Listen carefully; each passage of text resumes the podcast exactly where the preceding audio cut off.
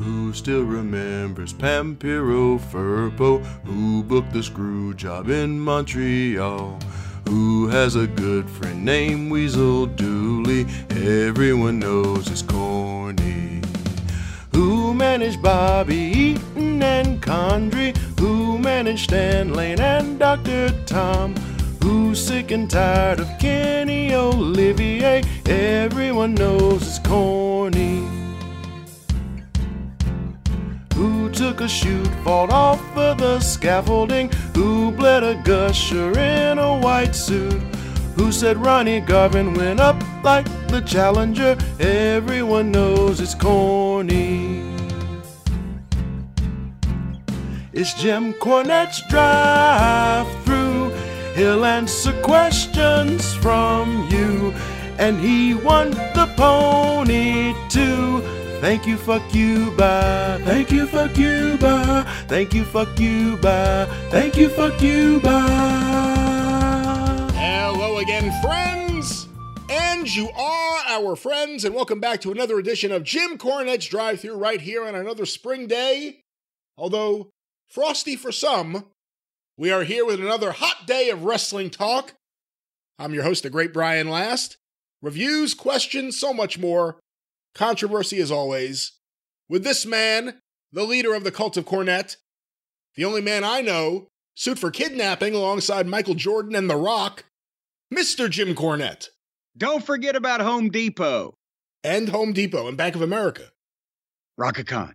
And by the way, spring day, my ass, it, it's colder than a witch's tit here in the metropolitan Louisville area has been for the past few days now. We had unseasonably warm weather for a while and it stopped raining and we got rid of the severe thunderstorms and there was sun and it was it was just swell. And then right as Thunder over Louisville Day comes and the Kentucky Derby Festival is underway and all the events and all the pomp and pageantry, we get a cold snap and we've had freezes the last couple of fucking nights. And it's brisk and chilly and soggy, and it's going to rain and rain and more rain. Not the severe thunderstorm kind of rain, just the cold, drizzly, bleh kind of rain for all of the derby festivities for the most part coming up here. They're going to be dodging it in and out. There's the there's the run for the rodents they actually have a rat race. There's the Great Balloon Race. Uh, they, they still have the Steamboat Race, I think. There's the Pegasus Parade, the Marathon, the Mini Marathon. That's for only for Mexicans under the height of three foot six. Did you see those people in the uh, hot air balloon and it went up in flames? No, no, I didn't. Thank you for telling me another thing I'll not get into. A hot air, you know that does that does make sense because the the gas that is raising the the balloon is it's not just hot air, right? There's some kind of gaseous substance that can catch fire in that, or is there, or isn't there?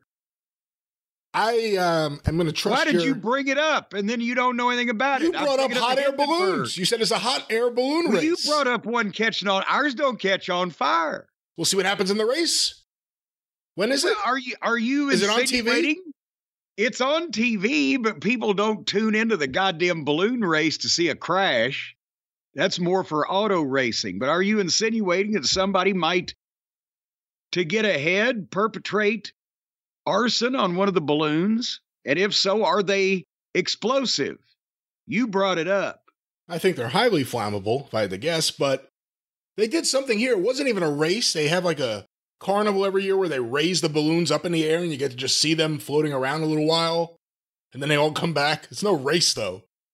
But I think one year the wind started blowing them all over the place. and one of them didn't come back. what was that? Somebody said Vince's new mustache looks like he's ready to challenge somebody to an around the world balloon race. But anyway, so the point is the weather's shitty here right as it's the big time of year for Louisville. And we watched Thunder over Louisville on, on the television Saturday night, obviously, instead of going not only in person in the middle of hundreds of thousands of people, but also because it was cold, colder than a banker's heart, I believe I've mentioned. And I've told you about Thunder over Louisville, Brian. Yes, but it's have. the big fireworks display. It's the world's largest ongoing, regular, you know, annual fireworks display, I guess, whatever the fuck. Is that true? And uh, I believe so. There's some qualification there. yeah, yeah, they do one of the East River every year or every other year. Well, I bet ours is bigger than that then. Wow. because this is over the Ohio River, and they they close the whole bridge for two days. Now, do you close your whole bridge for two days? You're not allowed to throw any bodies in the river for two days beforehand. All right. Well, in that case, but uh, nevertheless, it's it. There's a barge with fireworks. The bridge is set up with fireworks. It's on live local television. It's a big deal. Hundreds of thousands of people in good weather and even in bad weather gather. Shall we gather at the river uh, to see this thing, right? And and there's corporate sponsorship, and it's and there's an air show beforehand with the fighter pilots and the the planes, which again it was cloudy, so they couldn't do every bit of the daredevilness that they normally do. But it's a big day long thing, right? Culminating with the fireworks, and they set up a command center down at the Galt House Hotel on the river, and it looks like mission control. It looks like NASA. And part of it, because they actually televised this, there's a control board. And it's like the ignition sequences, and they've got a guy that does the mission control voice. Ignition sequence three, two, blah, blah, blah. And they do a countdown, and they've, they've even got a big red abort button. And they had a contest that somebody gets to win, or obviously somebody gets to win, but the person who wins gets to be the one that turns the key because when finally when it goes down the lights from 10 to 9 to 8 ignition ignition initiated blah blah blah all this stuff and it gets down to the bottom the guy that really is the head of the whole thing turns one key and then the guy that wins the contest turns the other key and boom goes the dynamite. Here comes thunder over louisville and it plays the soundtrack that you can hear for miles across the river and it, they blow off the fireworks last 30 minutes the whole sky's lit up. I can see it. If i was on my deck instead of watching my tv if i was on my deck i can see the lights from the river 15 miles away. It's amazing. But they get all the way down and we're watching with bated breath on the television. And they get all the way down. Boom and the guy turns his key, and then the contest winner turns his key. And this is what I love about live local television. They get the big wide shot of the bridge is all dark, and the suddenly the soundtrack starts playing, and you hear the music, and nothing's happening, and nothing's blowing up, and there ain't no fireworks. And you start to hear the assembled people down there rumbling like, ooh, ooh. And then Eddie Kingston dove over Jon Moxley. but no, they they so they then they they have nothing to shoot but a dark bridge on television. So they go back to their shot of command center there. It's in the room where now you see some guy with a fucking headset in front of a laptop typing and shaking his head and going, I don't know what the fu-" and then you see the fucking guy that won the contest in the background talking to the guy that runs the thing for real, going, "I- "Did I do something?" And the guy's going, "No, no, it wasn't you." And the and the live commentators cut in with uh, the voiceover. Well, we and it appears there may be uh, some delay here, and then suddenly, boom, they do something. And because the, then the soundtrack stops, and now the people are rumble, rumble, rumble, rumble and then they started over again and it and it starts firing off so it was a it was a false start only for a little while but it was a great little fucking live local television high spot there that hundreds of thousands of people live and however many people watching television which was probably more than that and the, the no television program gets a higher rating in Louisville, Kentucky every year except the Kentucky Derby and and Thunder. I, I, I'm pretty sure from my days of monitoring Louisville ratings for OVW. Um, Are you banging something? I'm doing this on the on the desk. Are you creating I'm- your own thunder for the? I was creating my own segment? thunder here. I was I was with emphasis doing this to to show you There was thunder. that it was thunder, but there were hundreds of thousands of people that were sitting there going, eh. But they finally got what they were looking for. And you know what? That's a good segue for Brian Last. That's a good segue for hundreds of thousands of people are waiting for their Cornette's collectibles, but they're about to get them. Because I will have you know that thanks to the Feather Bottoms speedy service system and assorted sorting systems, as well as their ultra careful handling system, uh, we have gotten it's the quickest start we've ever gotten on a sale. The sale started April the 8th.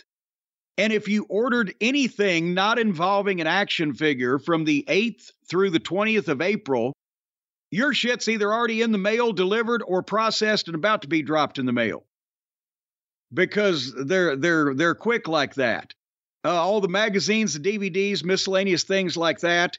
And if your order involved an action figure, because there was hundreds and hundreds of those, we've got the first 200 already uh, either in the mail or packed up and about to be in the mail. I'll have you know. And we're cooking right along. So it won't be as long as it's been. Now it will slow down from here because the action figures, uh, being the biggest item, the the one that requires the most careful packaging, as well as the attention to detail on the signing and etc. Uh, that does slow us down a bit rather than the magazines and the DVDs, but yet we've got a good system going here, and there'll be another, I believe, 200 figures in the mail by this time next week, if not more. So, and there's no waiting right now for non figure items at jimcornette.com. And if you want to get in on the breast cancer pink and black action figure, we are down to the final, I believe, 300, if I'm not mistaken. These things are, it moves all the time, Brian. It's a fluid situation. 300, 350 or whatever, but we're running out of time. But that means almost seven grand so far at the uh, at the current time. We'll be going to fight cancer thanks to $10 off every figure going to the American Cancer Society, plus the Jeremy Bagley fundraiser, the John Fell fundraiser, and several other things people are doing. But nevertheless, that's a quick sale plug for you. Get them while they're hot. Are there competing fundraisers? Well, they're not competing, they're cooperating, but they're kicking in on various things and encouraging other people to do so because they're they're they're good quality citizens that use their left and right turn indicators and care about the populace. I like the idea we could have the listeners have a fundraiser tournament. Well, but does that mean that the winner of the tournament gets all the funds that the other competitors raise to go to his charity? It could be like the charities could fight, and the winner gets all the money that everybody raised to go to whatever charity that he was supporting. I was thinking just bragging rights, but whatever you think will work. No, I think there needs to be some goddamn skin in this game, some good, some reason to cause some violence and possibly some cheating and underhanded tactics. That's a, that's the way to raise money to do good for people. Is screw somebody. All right, well, you seem in a good mood. Why don't we get going with some topics or something here on the show? And Jim, before we review anything or talk about anything, well, we're going to talk about this. I was about to say before, we, what else is left? News broke yesterday as we are recording, a little bit before the beginning of WWE Monday Night Raw on the USA Network, that Raw in Chicago had an unexpected visitor, that being CM Punk. Reports have now come out that Punk may have been on the plane from Florida to Chicago with some of the talent.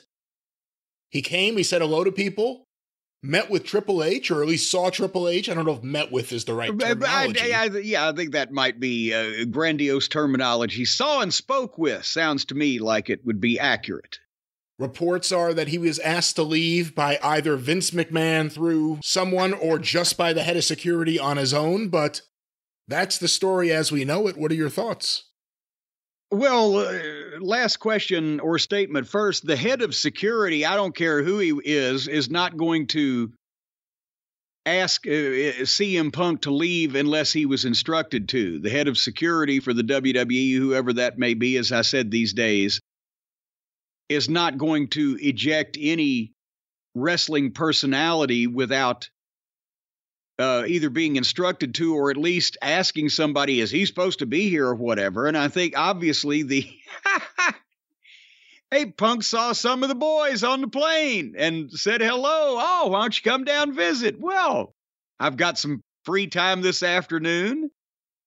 And do you remember when Jerry Jarrett took the Russian to Stamford to Titan Tower when he was still with TNA, when he was trying to Yeah. get out of TNA and they wouldn't Oleg Prudius. let him go?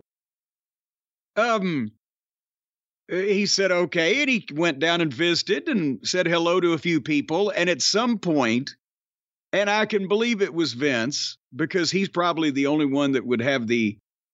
If it wasn't Vince, then whoever had the thought probably asked Vince, since Vince was, from what we hear, making changes and corrections and additions and subtractions to the rest of the show all day. Not only does he look like a villain, but now we're supposed to believe he's working from some kind of villain's lair where everyone's calling in and Yes. he just answers the phone. Yes, do this. And then they Well, do no, it. no, no, it's not the phone now. Come on now. We may be jumping ahead, but it's not the phone. This is the fucking 21st century. He's got the big time video screen where he it looks like he's beaming in from the Romulan spaceship onto the deck of the Enterprise. But nevertheless, Vince or someone at a high level probably made the call that he's under contract to Tony Khan and this could be a litigation situation. It's not like the old days where some some guy that wanted booked somewhere because he wasn't and didn't have a job showed up at the back door and said hello to the boys and sat around to see if anybody'd notice him. Punk is making, as we've talked about many times here on the show lately, a large check every week from AEW to sit at home and offer to come back and be shot down by the EVPs that are scared of him. But it's a valid contract where he's under contract and he's getting paid. And if he's there and it was already reported he was speaking with Triple H, then Tony Khan could, if he was wont to do so, say that's contract tampering. So yeah, he, he's probably got to got to go um as well as the fact that it's just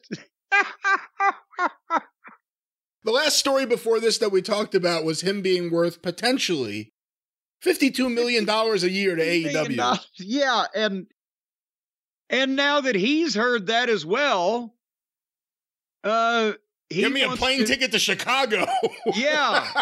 He- he's like well just just to let you know i'm worth 50 million dollars to them and we may be getting ahead of ourselves it, it's the reports are we'll talk about later i'm sure in the program that uh warner brothers discovery media limited incorporated llc or whatever the fuck they are these days has said well we'd be interested in wwe programming. So I mean, or Punk could have probably already been back to work if the EVPs who have Tony's not only best interest not at heart, but also his balls in their watch pocket, apparently, weren't such whiny little bitches that they sabotage it every time it's come up, and he wouldn't be able to be dangling himself around to other potential uh, interested parties, for fuck's sake. I imagine Triple H is in the back busy doing stuff. It's raw. I mean, busy, his dad, or dad, his father in law. His dad. It was more like his grandfather, but his father in law's at home barking orders to everyone through his evil video screen. Everything's going on. All of a sudden, it's a tap on the shoulder. You turn around. Hello there, pal. And it's fucking CM Punk. Remember when Punk left, he had heat with Triple H more than even Vince. yes, the infamous line I don't have to work with you, you have to work with me, or need to work with you. You need to work with me. If you're Tony Khan, how do you react to this? Well, you can't prevent someone, especially under the circumstances, from going to visit friends if they were invited on a personal basis. Punk did not appear on the program or do anything in any professional capacity. you can wonder if you're Tony Khan and you can have your legal department send a cease and desist or contract tampering or whatever the fuck, and then the WWE can deny it. But that it's stuff that they don't like to have going on because if there ever is a real legitimate case one of these days, then they don't want these little minor things to muddy the waters, you know, is like because now it's a track record, right? Well, they talked to this guy and this guy was here, blah blah blah. So, you know, it's it's he wouldn't be doing that if he was at work at his job doing what he wants to be doing. But he's got a lot of free time on his hands because the EVPs are gutless and don't have the company's best interests at heart. So he's able to wander around and do things to piss people off. And he didn't, he's not guilty of anything. He did nothing illegal nor to violate his contract by going over and saying hello to people in his hometown when they're there and and uh, they're visiting him rather than the other way around. So, do you believe that wrestlers should in these times, uh, Swami's going, he obviously has thoughts on this. In the era of contract tampering being a real thing, and very little needs to be done to trigger that, should wrestlers be banned from going to other promotions, major wrestlers, major promotions, to their shows? Well, they pretty much already are, aren't they? How often does it happen? It's not a wise Ricky Starks. The Ricky Starks thing was a big deal. Well, but here's the thing it only happens with Tony's guys because they know either, well, nothing's going to happen bad, or they're wanting to get fired. They do other things to try to get fired. He won't fire them. Or they just don't give a shit because, or it's like they do it on purpose to say, hey, remember me? I'm over here. You know, you, you're not paying attention to me when I'm around, but when I'm over here at the other place, maybe this will get your attention. It's all of those things. But for the most part, you don't see that happening. As I said in the territory days, and even uh, sometimes in the old days of WCW and WWF, guys who weren't booked in any meaningful place, didn't have a spot at all, or had or were somewhere that they wanted to get out of and didn't give a shit what that place thought, would come and hang around, visit people, and try to be seen or just catch somebody's eye or whatever. But it doesn't happen in in the modern era with guys under contracts, except every once in a while when somebody in AEW has their feelings hurt and wants to get some attention or doesn't give a shit. When's the last time you saw a WWE contracted talent at any other show ever? When's the last? I mean, no impact, I guess, works with everybody, uh, you know, at one point or another. But besides that, Tony's got guys under contract to Ring of Honor that apparently Ring of Honor is in their own homes because they never leave them. They don't, you know, so it just. But no, if you're under contract to a meaningful promotion, it's pretty much understood you don't go and hang out at the other company's shows already.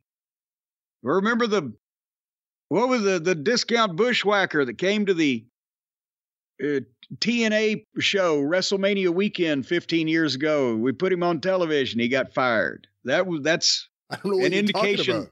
What? The discount bushwhacker. We just talked about that. Who was the? They were. They were. Oh, oh, the the. No, they were Scottish or they, Irish. That's right. Or, what were the names? God, I know what you're talking about now. Scottish Irish fellows. The Highlanders. No, Highlanders. And yeah, he was sitting in the fucking crowd, and we were in between. I've told this story. Now you remember yeah. it, but we we were in between matches, and they were getting crowd shots, and somebody in the truck said, "Well, that's old so and so, whatever his fucking name was."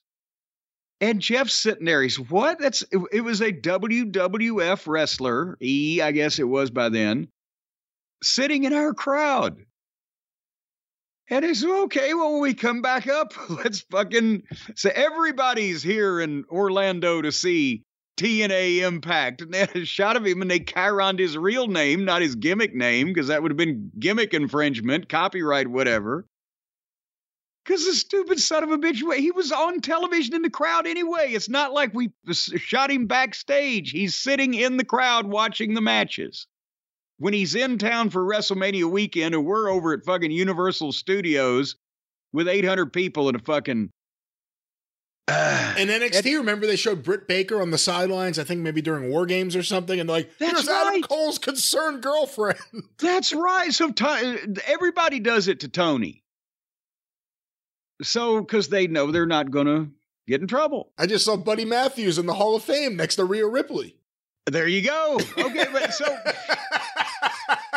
all right, now we have to compile a list of all AEW talent that has been seen or in some way affiliated with a WWE umbrella's programming and see if it's more than 50% of them. Hey, real quick, back to Punk. Dave Meltzer reported, I have a quote here. The feeling in WWE was that he was there because he wanted back. Whether that's true or not, I have no idea. Well, I'm I'm glad he was so uh first he says, "Well, this was the feeling, but I have no idea." Um why would you want back now if the guy's paying you to do absolutely nothing for him? Now I can believe he might want back when his contract is up, but he gets away from these fucking children that he's been working with for the most of the last year and a half or two. But uh, again, Uncle Dave has to, well, now he's going hand in hand begging for a job. He has a job. They just won't let him do it. He's still getting paid. He doesn't need to go anywhere and do anything. He came to fucking rattle some cages and and visit some old friends and just just let people know he was around. Yeah, when was the last time a major salaried professional wrestler got a gig by just showing up? Yeah. You know, son of a bitch punks out there, we forgot that he was still around. but now that he is has showed up and we see that he can still breathe. Now we're interested. We never would have thought of that before. What the fuck? Punk said, I have an idea. I'm going to do what Harley Race did, but just not light the ring on fire. Yeah. Well, there you go. Because I think that's where Harley went wrong was setting fire to the ring. Yeah. No. That if if Punk wanted to go back to the WWE right now, right instantly, Get me out of here. Let I'll I'll fucking I'll tear up my own contract. Just get me out. He wouldn't go to the show and show up at catering to see if he could get booked. We would never hear about it until he made his fucking debut. But he knew, he knew that everybody would hear if he accepted the invitation of a few guys on the plane to come down and say hello. He knew everybody would hear about it. And he didn't have to say a word. And that's what he exactly what he wanted to happen. Hey, Tony, you remember you're paying me a lot of money and I could be performing for you, or I can be over here saying hello to my friends and you can still send me my check every week. Do you think Punk should go on tour with Raw, where he just shows up at the venue and gets kicked out and no one sees it? yes, I think that actually three weeks in a row, and he would have the most downloads of any wrestling personality on social media in the world.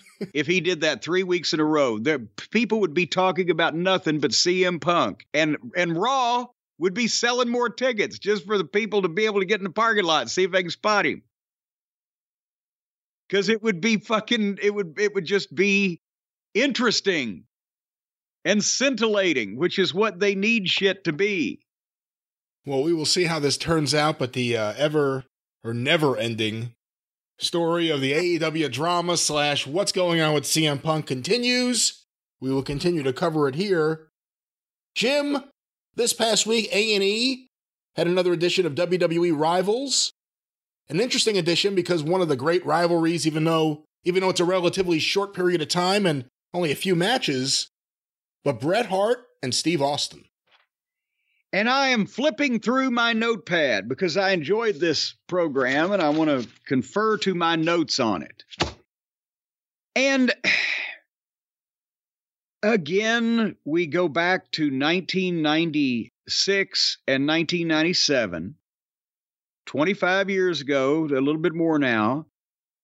And by the way, this episode, from what I understand, did the highest rating of any of the Rivals episodes this season so far, at least, I believe, because it involves Steve Austin and Bret Hart, and people remember the WrestleMania match, but also as we saw the footage of all the promos and the Survivor Series match that gets overlooked and etc. This wasn't Bobo Brazil and the Sheik and that it lasted 30 years, but it's memorable. And you see it again, like you see with most of these Rivals episodes that go back to the 80s or 90s. Grown ups and badasses trash talking and fighting over shit that is serious to them. And that's the common thread that runs through all of this. And that's why that the one hour program on A&E about a, a, a, rivalry that lasted for about nine months back uh, 25 years ago between two guys does bigger viewers than fucking any or more viewers than any first run wrestling program now, except for the three under the WWE umbrella and AEW on Wednesday night. It beats Rampage. It beats Battle of the Belts. It kicks the shit out of Impact and, and anything else because it's actually good. It's actually real. It's actually believable. It's actually interesting. These guys look like something and they're violent and they're motivated and they're pissed the fuck off. And they can talk. And their shit doesn't look phony and they're not standing around waiting to catch some goddamn gymnast doing a fucking triple Lindy vault off the uneven parallel bars. And there wasn't constant fucking furniture and every single implement that is sold on the shelves of Home Depot in the middle of the fucking ring, or special effects, or crash pads.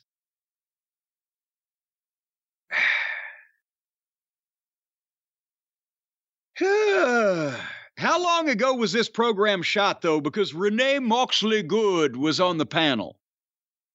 And she's over across the street now.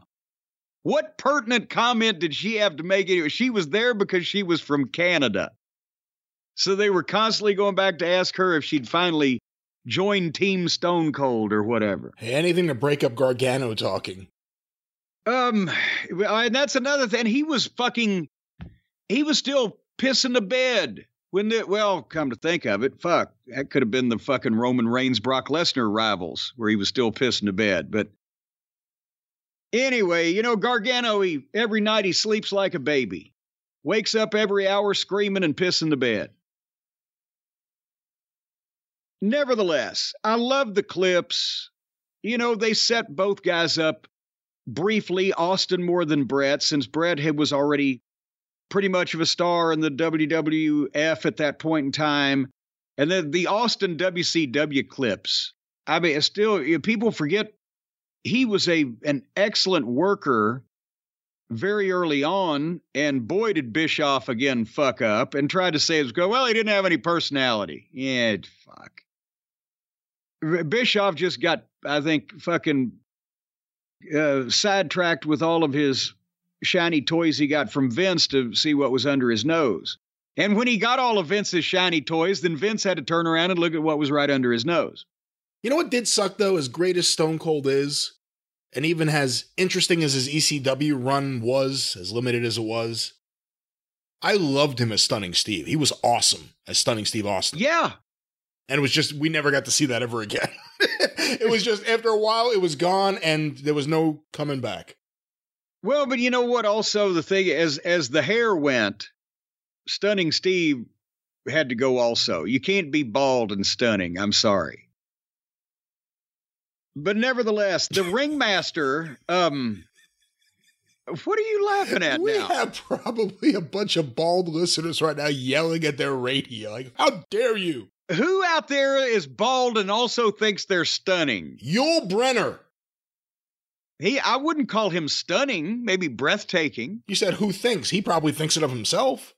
Breathtaking. I bet, I bet he. I bet, breathtaking.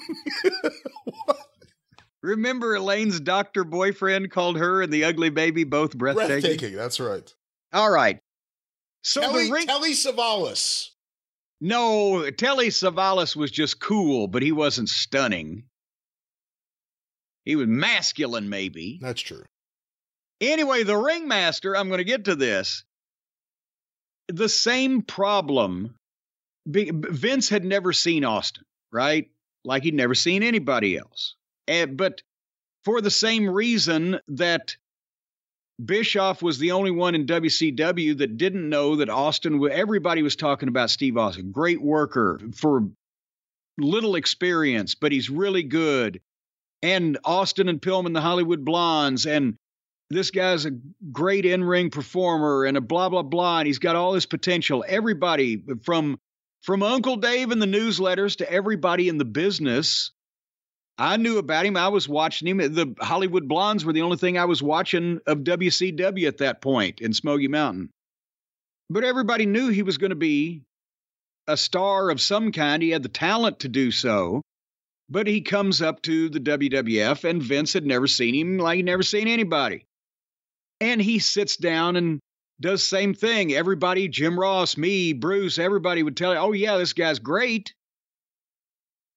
But then he'd sit down and talk to the guy, and at that point there was no Stone Cold. And I, Vince wanted to do something different, I'm sure, than what he had done in WCW, Stunning Steve or whatever the fuck. And Pillman wasn't there yet, so they couldn't do the Hollywood Blondes, even though Vince doesn't like tag teams. So the only thing that Vince got, and this was right when I joined Creative, and I said, What?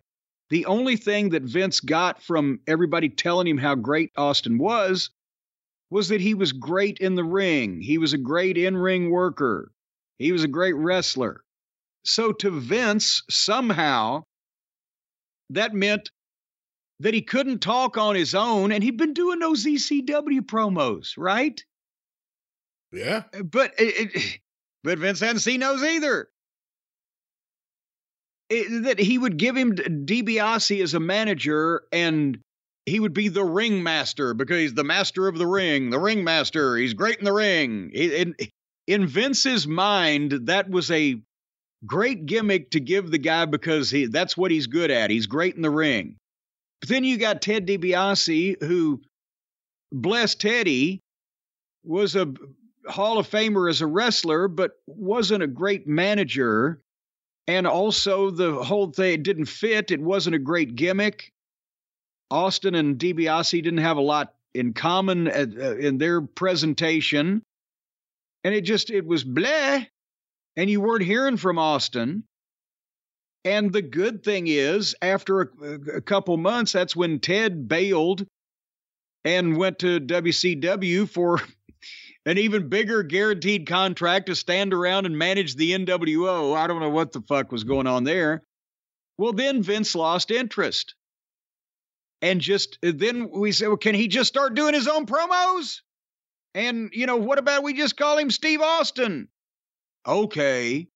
Because he wasn't interested anymore. Because it the thing that he thought of didn't work. And within a couple of months, because Austin was so good and felt more comfortable.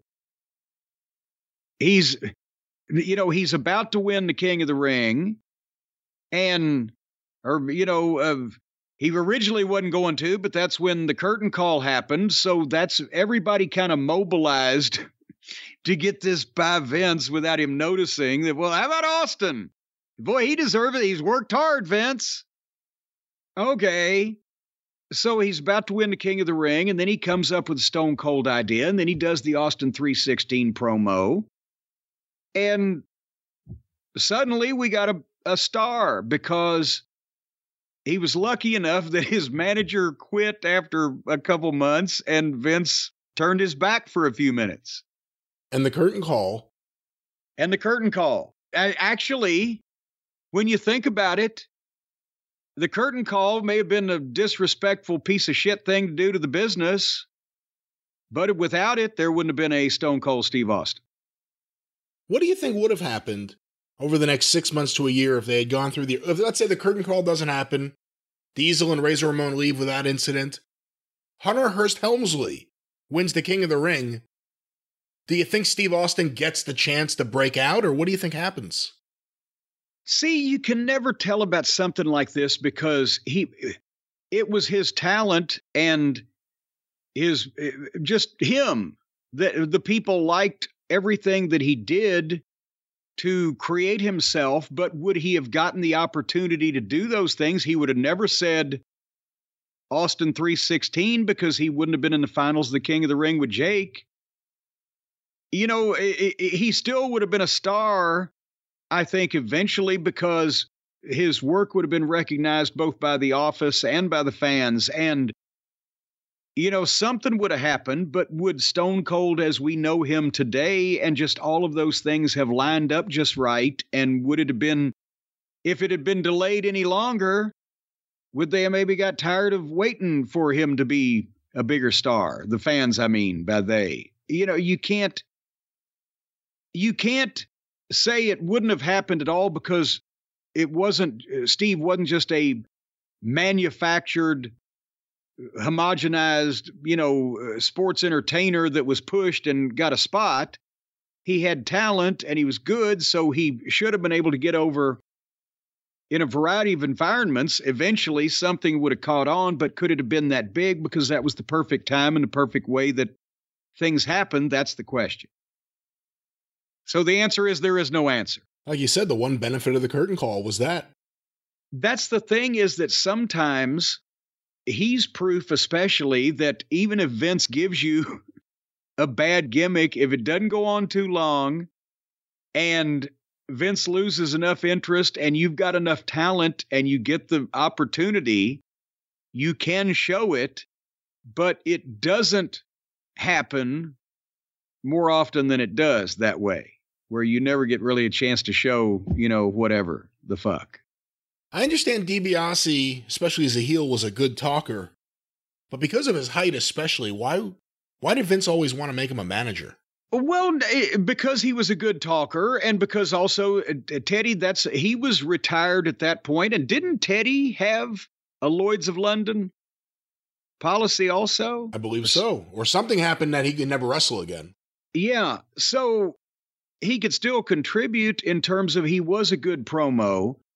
And everybody knew the Million Dollar Man was an ex wrestler. So, yes, he's six two or 3 or whatever he was. I don't think that was a bad thing necessarily for him. It's when the, the manager that was never a wrestler was twice the size of one of the guys, and that was an issue. But but the thing is, there's, as we've seen with a variety of people, there's a difference between being able to talk and get yourself over as a wrestler and being able to talk and get your talent or your talent's issues over as a manager and and also to be honest uh, again as we mentioned the ringmaster gimmick was the shits. What you know it just wasn't and then he gave him the million dollar belt which was at that point you know 10 years previous. And that's when, you know, to be honest, one thing that old Shitstain used to say that I agreed with was that Vince was going, uh, needed to modernize the approach. He couldn't do the say the honky tonk man, you know, bless Wayne, did not exactly fit into the WWF of 1997 because of the gimmick being so tied to the 80s. It was retro shit you can have history, but you can't. It's like now with the LWO, that was 25 years ago, and they're doing it now. And I don't know that there was a big call for it to come back. So you, uh, Vince would a lot of times go to, oh, well, give him the million dollar belt and put a Hall of Famer in his corner or whatever. That'll get him over. Well, not really. Not you know, we want to see somebody different. he doesn't have anything to do with the million dollar belt or the million dollar man or the honky tonk man or whatever the fuck. So, you know, that's that's often a problem with Vince. Yeah, I mean, the ringmaster came in right around the same time he brought in all those guys like Tracy Smothers and everyone and gave them all silly names or silly gimmicks because one of the scenes where Bret accepts the challenge from Steve Austin, there's TL Hopper next to Steve Austin yes, in the back. Yes. And again, that just, I won't go off on a tangent here, but I will. None of those guys were meant to come in and have gimmicks at all past the ones they might have already had and been using as their name or their, you know, gimmick that they wrestled under. It was meant because Vince was constantly complaining about we have no variety because he had the smallest talent roster through whatever reason. Early 1996, there was almost nobody on the roster. It was like 15 guys on each side. And you couldn't have TV matches that were different from your arena matches that you expected people to pay to see back in those days. That was still that and pay per views, the primary revenue source. So I said, let's bring in on not a full time basis, but a part time basis, recognized wrestlers from different parts of the country to have competitive TV matches with our stars and put them over. You bring the guys in, get them a win or two on television to establish they do beat someone sometime, and then, if you don't beat it to death, you can have them do three or four jobs over a period of three months on television to bigger stars, have good matches, blah, blah, blah. That turned into let's take all these guys, give them ridiculous names and fucking ridiculous gimmicks, and beat them on TV every week. So they became the same as the job guys we had fucking previously. Eh, but that's what was going on there. Yes. The goon. Uh, poor Bill Irwin, because in his interview with Vince, he made the mistake of saying he had played some hockey because he's from Minnesota and he'd played some hockey in, I guess, college. And he became the goon trying to fucking walk around on goddamn ice skate looking fucking wrestling boots.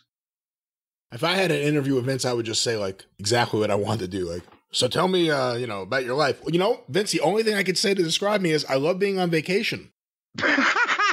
I just love vacation. The only thing I want you to think about is this man loves being on vacation in Here tropical locales. Next week on Raw, the debut of traveling man Brian Last. And then you never show up. You're always in a different location. Well, you send in videos because you're on vacation.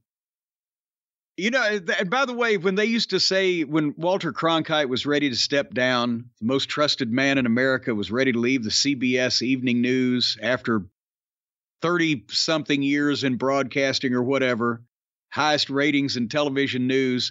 The last year or two, he had a lot of guest guest uh, hosts of the program, and they would say, Walter Cronkite will be back next week Tonight he's on assignment or whatever the case. Well, he he had named his boat assignment. So every time they said Walter Cronkite is on assignment, he was on his fucking boat. Anyway, back I was like this guest host. I was like the guest host, like, you know, tomorrow you'll be joined by Joan Rivers. Well, no, they didn't put Joan Rivers on the CBS Evening News. She was on the NBC Evening News. Anyway, back to this program. So Austin wins King of the Ring and Austin 316 is born. And then the challenge for Bret at Survivor Series. And Bret had been gone all of 96. He, after he dropped belt to Shawn, he left, made what, that Lonesome Dove series or the movie, did some acting and let Shawn mentally self destruct as he knew he would.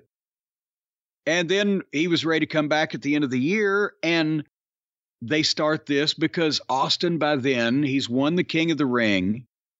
And at that point, I, that's the period of time I was on the creative team. So uh, they we wanted to elevate, just as they said on the program here, we wanted to elevate Austin. Even though the people were liking him and getting into everything, he'd won the King of the Ring, but now he needs to see to show that he is equal to, competitive with the Undertakers, the Michaelses, the Bret Harts, the very top level guys in the company. And and this is when Vince was very serious in 96, 97, 98 especially about his pay-per-view main events. And we had to have we had to have the pay-per-view main event and usually the top 2 matches. A couple of shows out at least in mind because he and and you'll see we had a heck of a string of main events going that were intriguing to people and that led from one thing to another from one month to another and still didn't burn out a lot of those matches because the talent roster was so thick but when you go back and look at at Austin challenging Bret, and there's poor Michael Hayes with the shortest hair he's had before or since ever in his life doing the interview. But when he challenged Bret for the Survivor Series and the buildup, you're not seeing anything on the programs today that's as convincing or as passionate, as believable. It's real to them. Even if you know it's not real, you have to think it's real to the guys talking about it. There's animosity, there's emotion. They look good, they sound good, and there's a grittiness to the presentation. And the announcer, you know, even if he did look ridiculous, like Michael Hayes in a tuxedo with fucking short hair or whatever, there's some element of sporting presentation to it to where you can lose yourself in it. And we don't see, there's none of that energy on the programs these days. And so the Survivor Series 96 match, and you're a Bret Hart aficionado, a par excellence. But uh, my favorite is the WrestleMania match that they covered here at a moment, and most people's are, because in, in in my opinion, the best WWF match maybe ever, ever. But this one wasn't fucking, uh, you know, bad to begin with. Either at Survivor Series, it just gets overlooked. But and this was when Bret was on the tail end of being a babyface, and Austin was still the heel and slowly those things would reverse themselves over the next five months. But th- that match was, and Bret beat Austin with a quick roll up. So Austin had a gripe, but he had established himself as being competitive. Your your thoughts? It wasn't a quick roll up. Bret pushed off the ropes and went head over heels while Austin still had him. Right. And was able to pin him. It was a very mem- Bret always had memorable finishes. Yeah, it, it, was. It was well. That was the version of the old. Uh, who did it? Uh, was it Stasiak and Morales? That Maybe. was there was the full Nelson. Instead of the the Austin had the fucking hold, the million uh, the Cobra, million dollar dream, whatever and then Bret kicks the turnbuckles and rolls up over the top of him. But that's what uh, they did with Stasiak and Morales when they switched the title in 73 with the full Nelson, right? This was the only match that mattered that night at the Survivor Series. You know, even Shawn and Sid, that was the famous night where the fans were more into just booing Shawn yeah. out of the building than what the match actually was. Sid was the most popular wrestler of all time that night in Madison Square Garden. Debut of The Rock, but the buildup was serious. You wanted to see Bret come back. Bret came back with a classic match. You say it's not the WrestleMania match. It's not. But it's an excellent match. It is an yeah. excellent, excellent match. And that's, you know, as I said, it gets overlooked because of the other one. But, um, and then they, the starting of the build to Mania 97, and with the Rumble in January, and finally, we get the collision of Austin, and he oh, he's made the big statement. I forget how many people he had dumped, and then here comes Bret, and again Pat Patterson was so instrumental in in putting this match together as he was with a lot of the rumbles. But it was perfect because again the the rumble at, at during that era started really developing as the the build to WrestleMania, the winner gets the shot, or the whatever the case. And you know, again, the roster was so thick. You had so many stars in that fucking thing. But Bret and Austin were the the stars of it, and the finish was simple. Again, because Bret dumped Austin, but the referee didn't see it, and then Austin dumped Bret. And because it was still babyface Bret and heel Austin, the finish worked, but Bret had a reason to complain.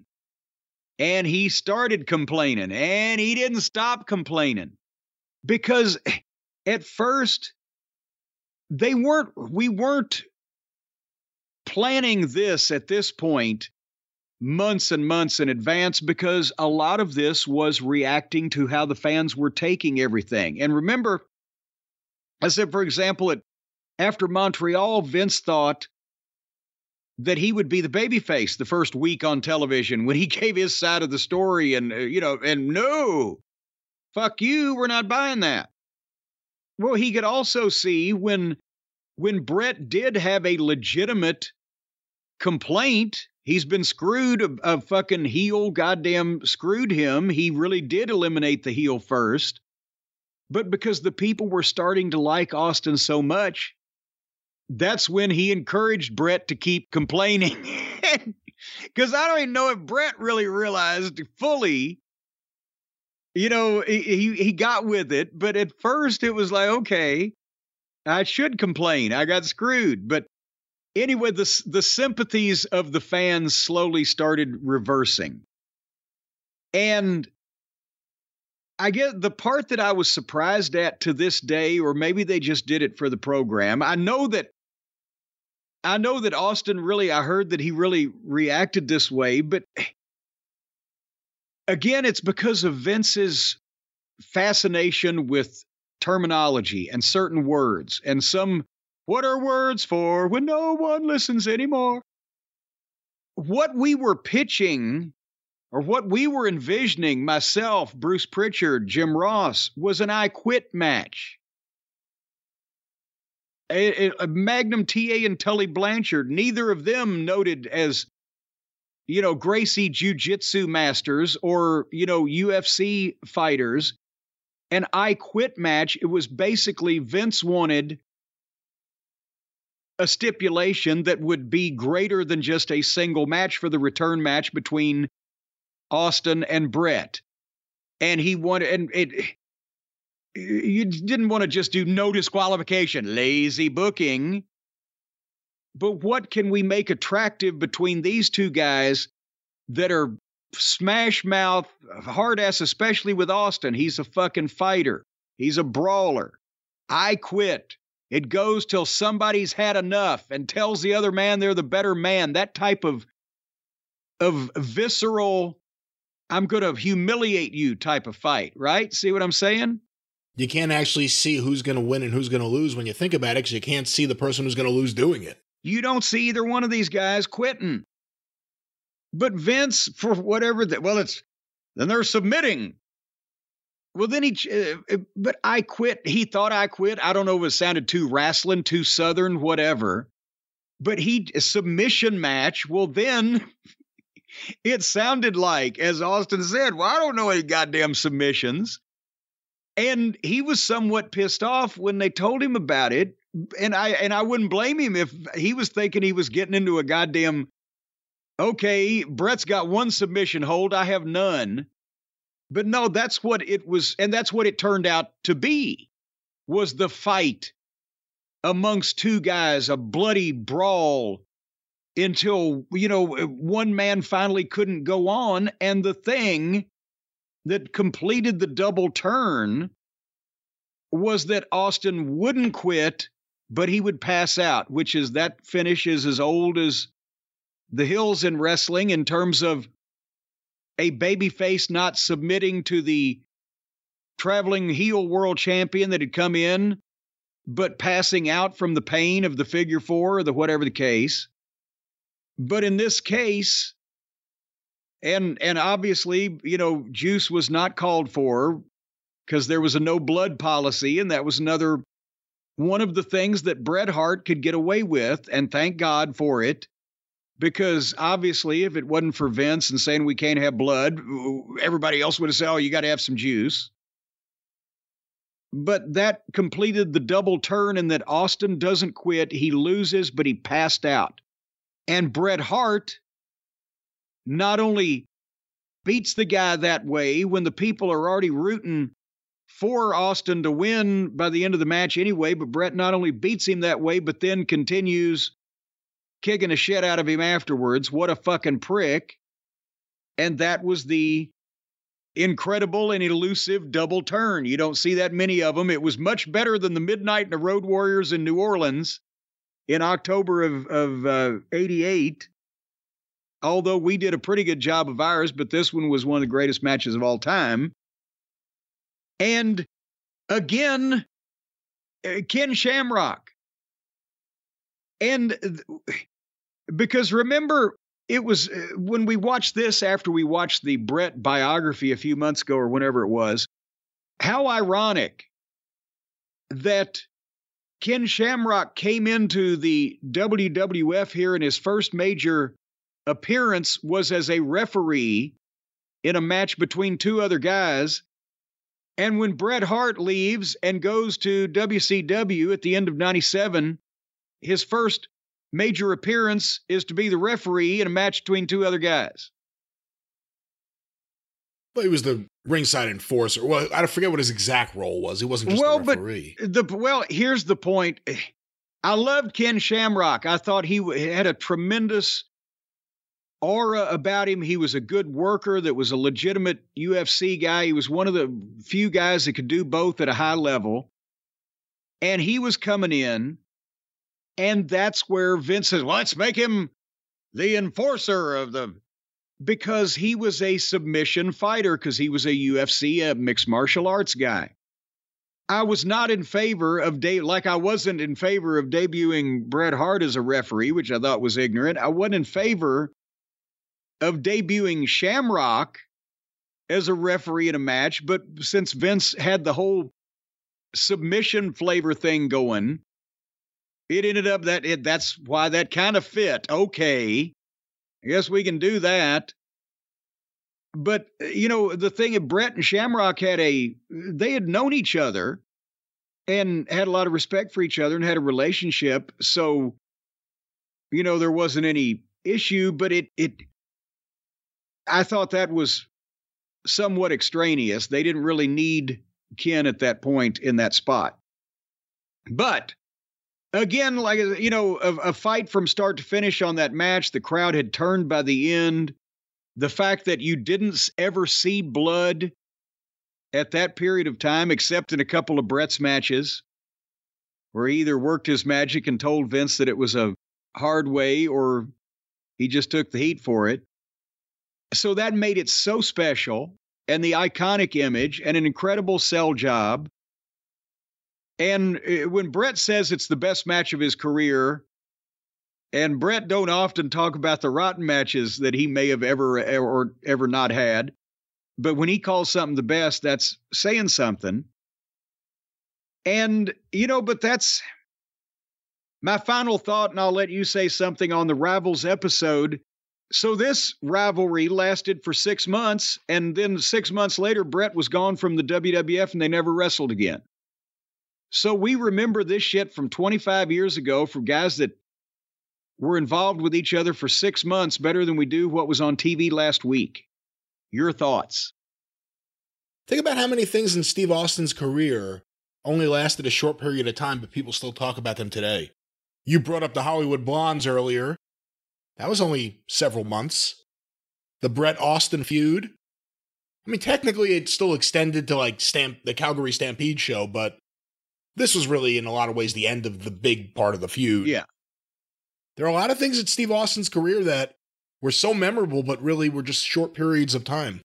Well, and one we'll talk about probably on the experience this week Austin and Michaels, which was another one that was just a few months. I was about to say a hot rivalry of can we get him in the ring to drop the belt to Steve?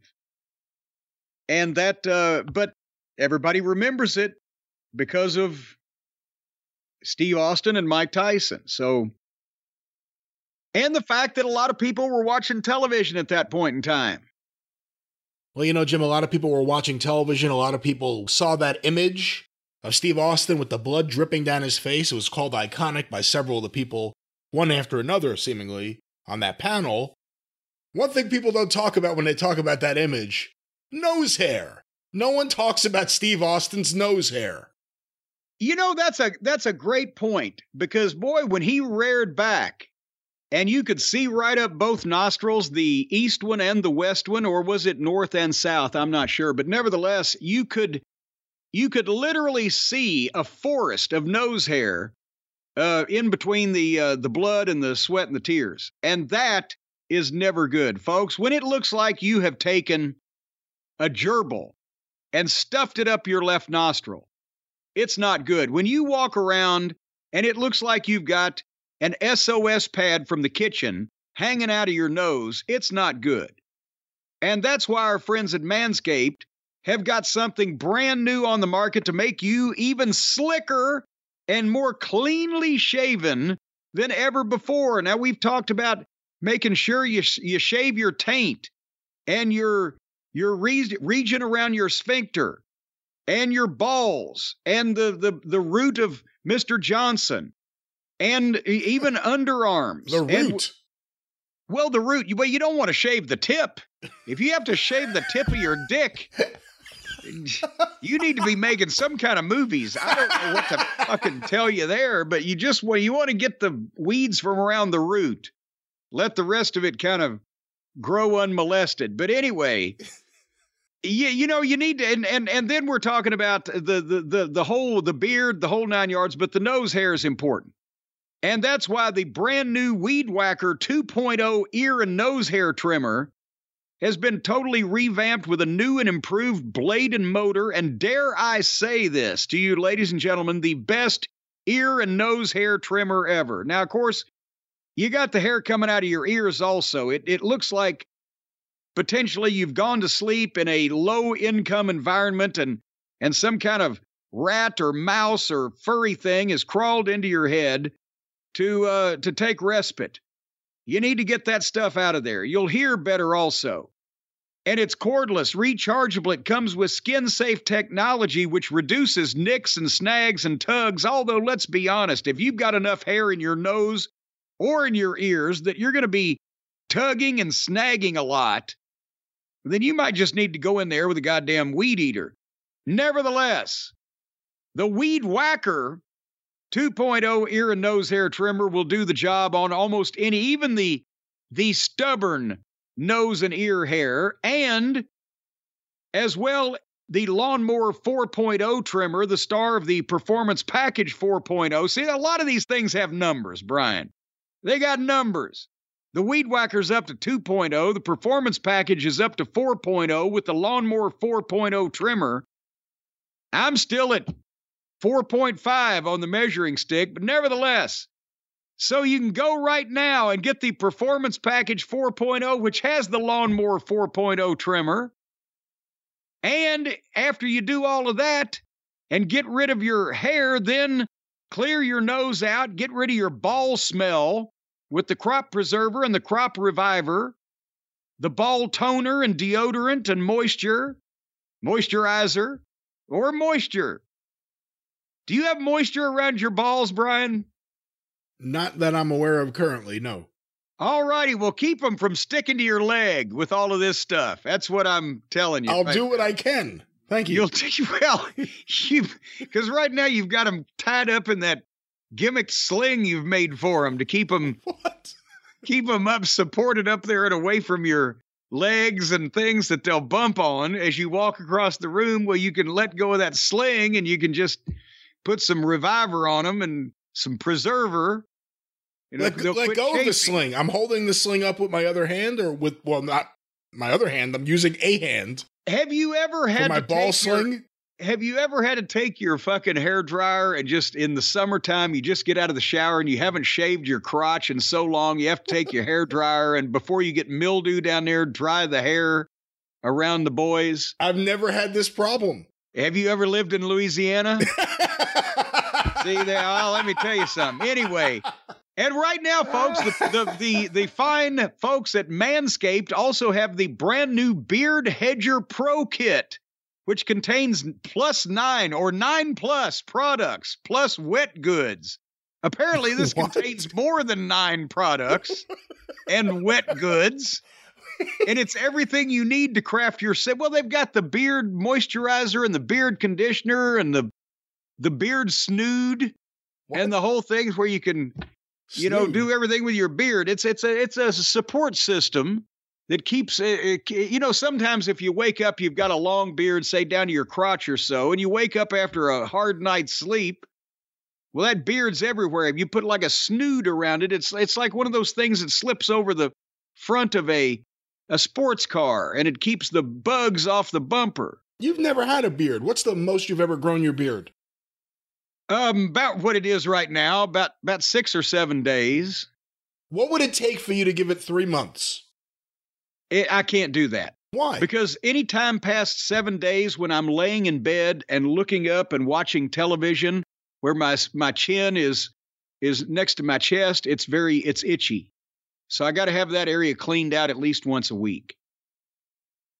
It's my TV watching That's position. the reason. I'm laying Okay. on my That's back The most bizarre reason. and I'm looking up, so my, my chin is on my chest, and it gets itchy. So I've got to have that area, and it would be funny looking if I just shaved that and left the things on the sides and everywhere else go free. Maybe you're using the wrong kind of pillow. It sounds like you're pushing your head. You're gonna hurt your neck. It sounds like you're pushing your head too far. No, because I've got I've got to look up over the top of my bifocals because I can't look through the bottom of them because that's the close-up part. So I got to look through the top of them. So I got to have my head perpendicular to my body. But folks, you can go right now to manscaped.com and get 20% off and free shipping with the code DRIVE. 20% off and free shipping of what you say? Everything I was just talking about. Whether you need to trim your nose or your ears or your asshole or your buttocks or the, the stem or stalk of your dick or your whatever root. hole you have. the root. The root or the stem or the stalk, but not the tip. If you have a hairy tip, by the way, contact Manscaped. They may want to sponsor you immediately. You know, as a matter of fact, that's and we will chip in $150 just to see it. What? Anyway, go to manscaped.com, No, we won't. code word drive, 20% off and free shipping. You wouldn't pay $150 to see a hairy dickhead. No, I'm all right. I could just visualize and think. I don't need to see. Thank you. I'll save the $150 and go to Nathan's. Now, you know somebody's going to send you a picture of shit stain and say, here's a hairy dickhead. Send me my $150. 20% off and free shipping with the code DRIVE at manscaped.com. That's 20% off and free shipping with the code DRIVE. It, it just get your swagger back with Manscaped. That's what they're saying now on this copy here. so that's what we're saying. Get your swagger back with Manscaped. right? That's it. Manscaped.com. Use the code DRIVE. That's it. Well, Jim, coming out of Manscaped, and uh, now that I think about it, this is a horrible transition, but Jim, uh, we wanted to uh, wild card, as we say here on the show every now and then. Something that was unexpected, but something we thought was worth some time to check it out because a lot of people Something are talking you about it. You thought. You thought. Well, I think that if a lot of people are talking about something, it's worth checking it out before you either dismiss it or praise it or whatever it may be. But this past weekend, Stardom in Japan ran a show, All Star Grand Queendom. it was, I believe, their biggest show ever. trying to see if there's a crowd listed. 5,539 people attended in Yokohama. Well, I saw 14 of them on the video. It's a quiet audience, and they usually film these rooms very dark for whatever reason. Not just them, but every uh, New Japan does the same thing. But the match that you watched was the IWGP Women's Champion Mercedes Moné versus Mayu Iwatani. Yes, yes, it was. Is that uh, That was the uh, setup? That was the pitch. that was the pitch. Oh boy! So I've seen Uncle Dave report on Stardom, and it's supposed to be. I guess it is the the biggest ladies promotion over there in Japan, affiliated with New Japan, correct? Owned by the same parent company. Owned by the same company, yes. So that they got a budget, no doubt about that. No, the reason I said you, I saw 14 of them, they shot the hard camera is directly across from the entranceway. There's 5,000 people in that building. You don't see any of them on the hard camera at all. That's right. There's nobody on the other side of the ring. It looks like they're wrestling in a fucking airplane hangar. And that was an odd artistic choice, if nothing else. And I've never seen one of these shows. and and you sent me the link from an unnamed source, and it was six hours long. And you help helpfully said, well, start at fucking four hours and 50 something minutes or whatever. But as I was, I had to just click ahead about an hour and a half, right? Just see where I landed. And I can tell you, I'm never going to watch an entire one of these shows because I landed somewhere where there were like eight girls in the fucking ring just staggering around, throwing thing, throwing kicks and chops and various things at each other that may or may not have landed. I don't know what the fuck was going on. But I get to the Sasha Moné match. Mercedes Moné. Well, yes. And actually, well, she pronounces it money, if you noticed when she was talking. Well, I tried to not listen. Oh.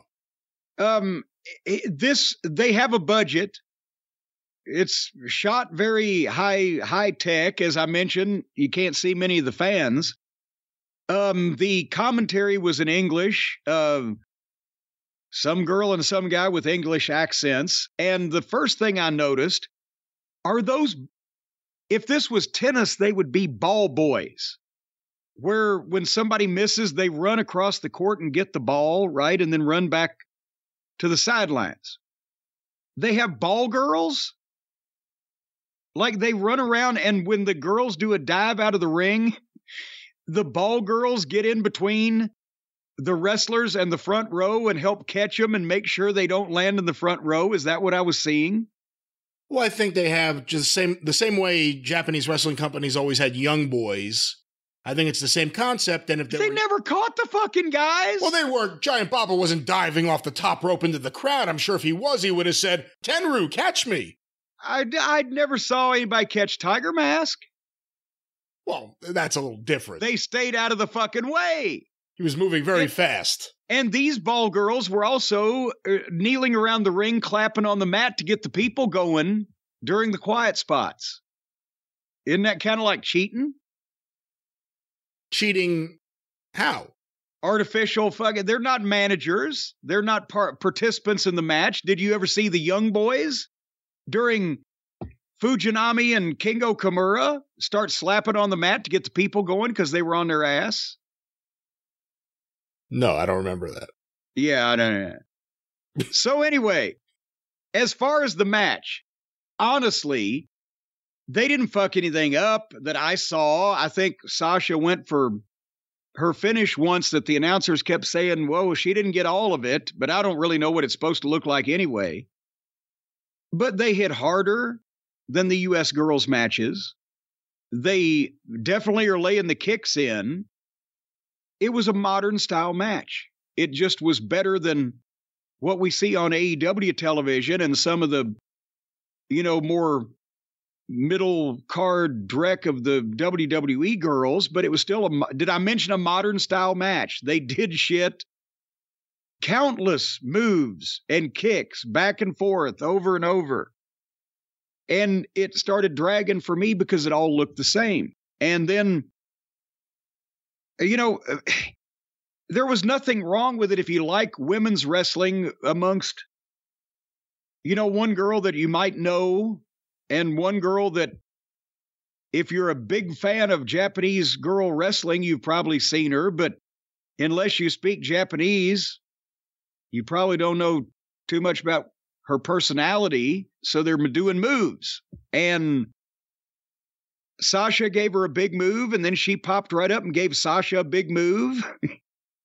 and then old Maya hit a tombstone pile driver on Mercedes, I'm sorry, but didn't cover her, was going to go climb to the top rope, but Mercedes, who had just got tombstone, grabbed onto the girl's leg and wouldn't get her, wouldn't let her go to the top rope.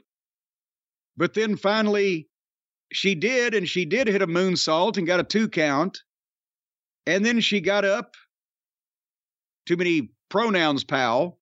Maya got up and did a bridging German suplex one, two, three. So she basically gave Sasha a tombstone, but Sasha was still alive. So she fucking stomped her or whatever she did, and then hit a moonsault, got a two count. And then just picked her up and did a bridging German suplex, got a three count. So the finish was kind of flat as four o'clock, but I wasn't going to complain because that was the end of the match and I was looking for that. I mean, it, it's a modern style match, just with the girls hitting harder instead of the girls not hitting at all or the guys hitting like pussies over here. It still didn't make a lot of sense to me, besides moves back and forth, but at least they laid it in somewhat. But I get, you know, there's a market for that over there in Japan. They have a lot of different pursuits, apparently, and lines of work where they put young girls in those spots and then watch the hilarity that ensues. I don't know what else to say. I thought it was a pretty good match. There were spots that I thought they, I don't know how to put it. It was like uh, they expected the move, so they they were a little too early with what they did, or things looked a little sloppy. But the person I really wanted you to see in this promotion was Julia. But I was told by several people who watch this may not be the best match to show him that was on this show because they did some stuff that she wouldn't normally do. But she's really good and really striking looking, and I think she'll probably get signed by one of the companies here eventually. To what you saw here, you see all the hype and all the buzz on social media about Sasha Banks, Mercedes Moné. What do you think after seeing this? Do you understand any of it, or are you puzzled by it? Um, I'm not necessarily puzzled because we've figured out that there's a lot of people on Twitter and or social media in general that are very dedicated to a lot of things that you scratch your head and go, boy, why would they like that? Uh, so that's not puzzling. And, uh, you know, eh, I mean, I don't. I don't see her as being the biggest woman's wrestling star in the history of the world. I'm not sure that I see that she's, you know, the biggest wrestling star, a female wrestling star, you know, right now in that company, maybe because, I mean, she's been there, what, three or four times. They were trying to get an American audience, which they apparently have to some extent, but I would think that the girls that the primary audience knows would still be the most popular in that company. Um, I don't, the Meteora thing she does is cool, but she's going to destroy your knees. I yeah. I you know I I don't see anything to write home about. I'm sorry. What else can I say? Not much, but a couple of follow ups for you after that. And again, when there's a big stardom match, we will check it out and give it a fair chance just to make sure that we're seeing what's going on. But you brought up that the girls in the stardom match were doing the modern style. This is a problem across promotions. Almost every wrestler, same style, same type of things. Let me run past you. Let me throw you this way and then turn this way. Here's my kick. I mean, it's the same kind of stuff you see everywhere. It's video games. How do you it's break vi- that? They, I don't know. I don't know. They all play them and I guess that that's what they all look like. So that's what they think fighting is supposed to be is a video game because you know at least when we had athletes and or just tough guys getting into the business they knew what a fight was kind of supposed to look like because they'd been in a bunch so they could kind of replicate that and the emotion that you're in while you're in it I don't get the idea that a lot of these guys in the business now ever get mad. And I mean, really mad, not like he hurt my feelings. I'm talking about I'm going to get that motherfucker. I'm going to squeeze his neck till his britches are fucking full. No, that's called, they go to HR. That's called getting mad. Well, then they they can't simulate it when they never fucking do it. And uh, so uh, that's it. The matches look like video games, and they're trying to recite dramatic monologues instead of getting mad and trash talking somebody. And that's why it looks like it all takes so long and it all blends together to me. Jim, another follow up from earlier in the show. Can a manager be too tall? Um, eh, well, obviously, it would look somewhat ridiculous if the manager was comically tall and the protege was abnormally short. Uh, many times, you know, there's been a pairing where people would say, "Oh, geez, he, you know, the manager makes the guy look small." Gary Hart was about six two, six three. Um, but at the same time, there was intimation that he had started as a wrestler because he did, but it was so early in his career and he didn't work anything past the occasional gimmick match after he was in the plane crash. But I mean, it depends on who the guys are. For example, Bulldog Brower was like a short, squat guy. He probably was five eight, five nine, but he was 300 pounds. It just depends. But um, a giant when I used to do the in ring interviews just as an announcer slash authority figure in Ring of Honor, and I would be interviewing some of the guys, I'd realize, my God, I'm standing next to the Ring of Honor world champion and I'm six inches taller than he is. That sometimes was a visual that I would have liked to have got away from, but I was trying to spread my feet out as best I could, and I couldn't make the fucking guys grow any taller. Should there be a height limit on commentators and announcers? And again, if a guy's really good at what he does, then fuck, just don't stand him next to somebody or give him a box on pre tapes or whatever. But it is. Remember Craig Johnson did global wrestling yeah. in Dallas for a while? He was like six foot four. He was good too. I, I liked him. Yeah, he, he did a good job, but he but he was very large. And it, what was it? Scotty the Body Raven when he was still Scotty was that he had the line, "You're the biggest Johnson I've ever seen."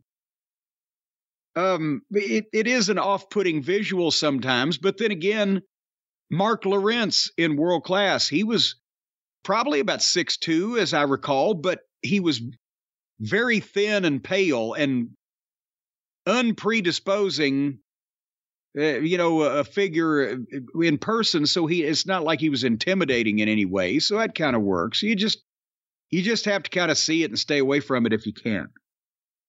Marc Lowrance is pretty fascinating just because there's a blandness that is so genuine. Yes. That other commentators have never had. You watch him and he's impersonal and cold in a weird way that no one else as a wrestling ring announcer has ever been ever. Well, and the thing is, he wasn't putting that on, and he wasn't a bad person either. He's a very nice guy, but he was just he. As Jim Ross said about Bob Caudle one time, he's the epitome of a white man. He was real reserved. He didn't cuss. He's a preacher, I think, of some kind, or a a minister or whatever. Um, it just very like a white bread, unflappable, nerdish in a good way kind of guy. It was not. Uh, I, I don't know how he got involved in the wrestling business, but but yeah, Marc was, and, and I don't say was. I guess he's not dead, but you know I haven't worked with him in a while, so I'm talking about memories. Was. All right. Well, this has been Happy Talk Part Two. and ladies and gentlemen, with that, Jim, we have some more wrestling to review. There's been a lot of wrestling on TV. Everyone wants to know what you think about the new championship belt. But first, Oh boy. Let's talk about SmackDown, which before we recorded, you asked me if I watched, and I don't remember.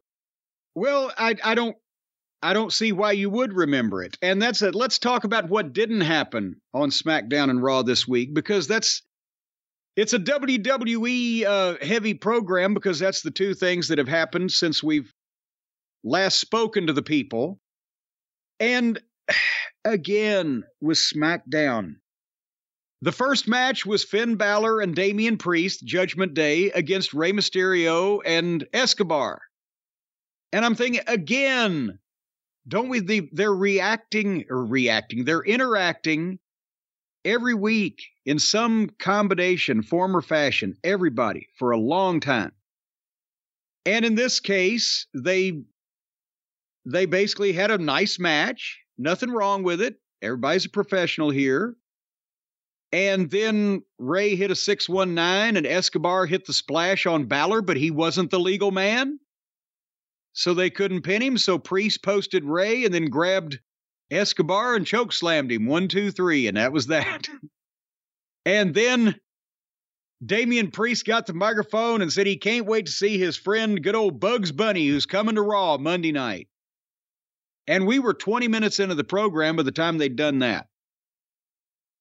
And there again, Zelina and Adam Pearce did some scripted verbiage in the back. She wants the title match in Puerto Rico because that's her hometown.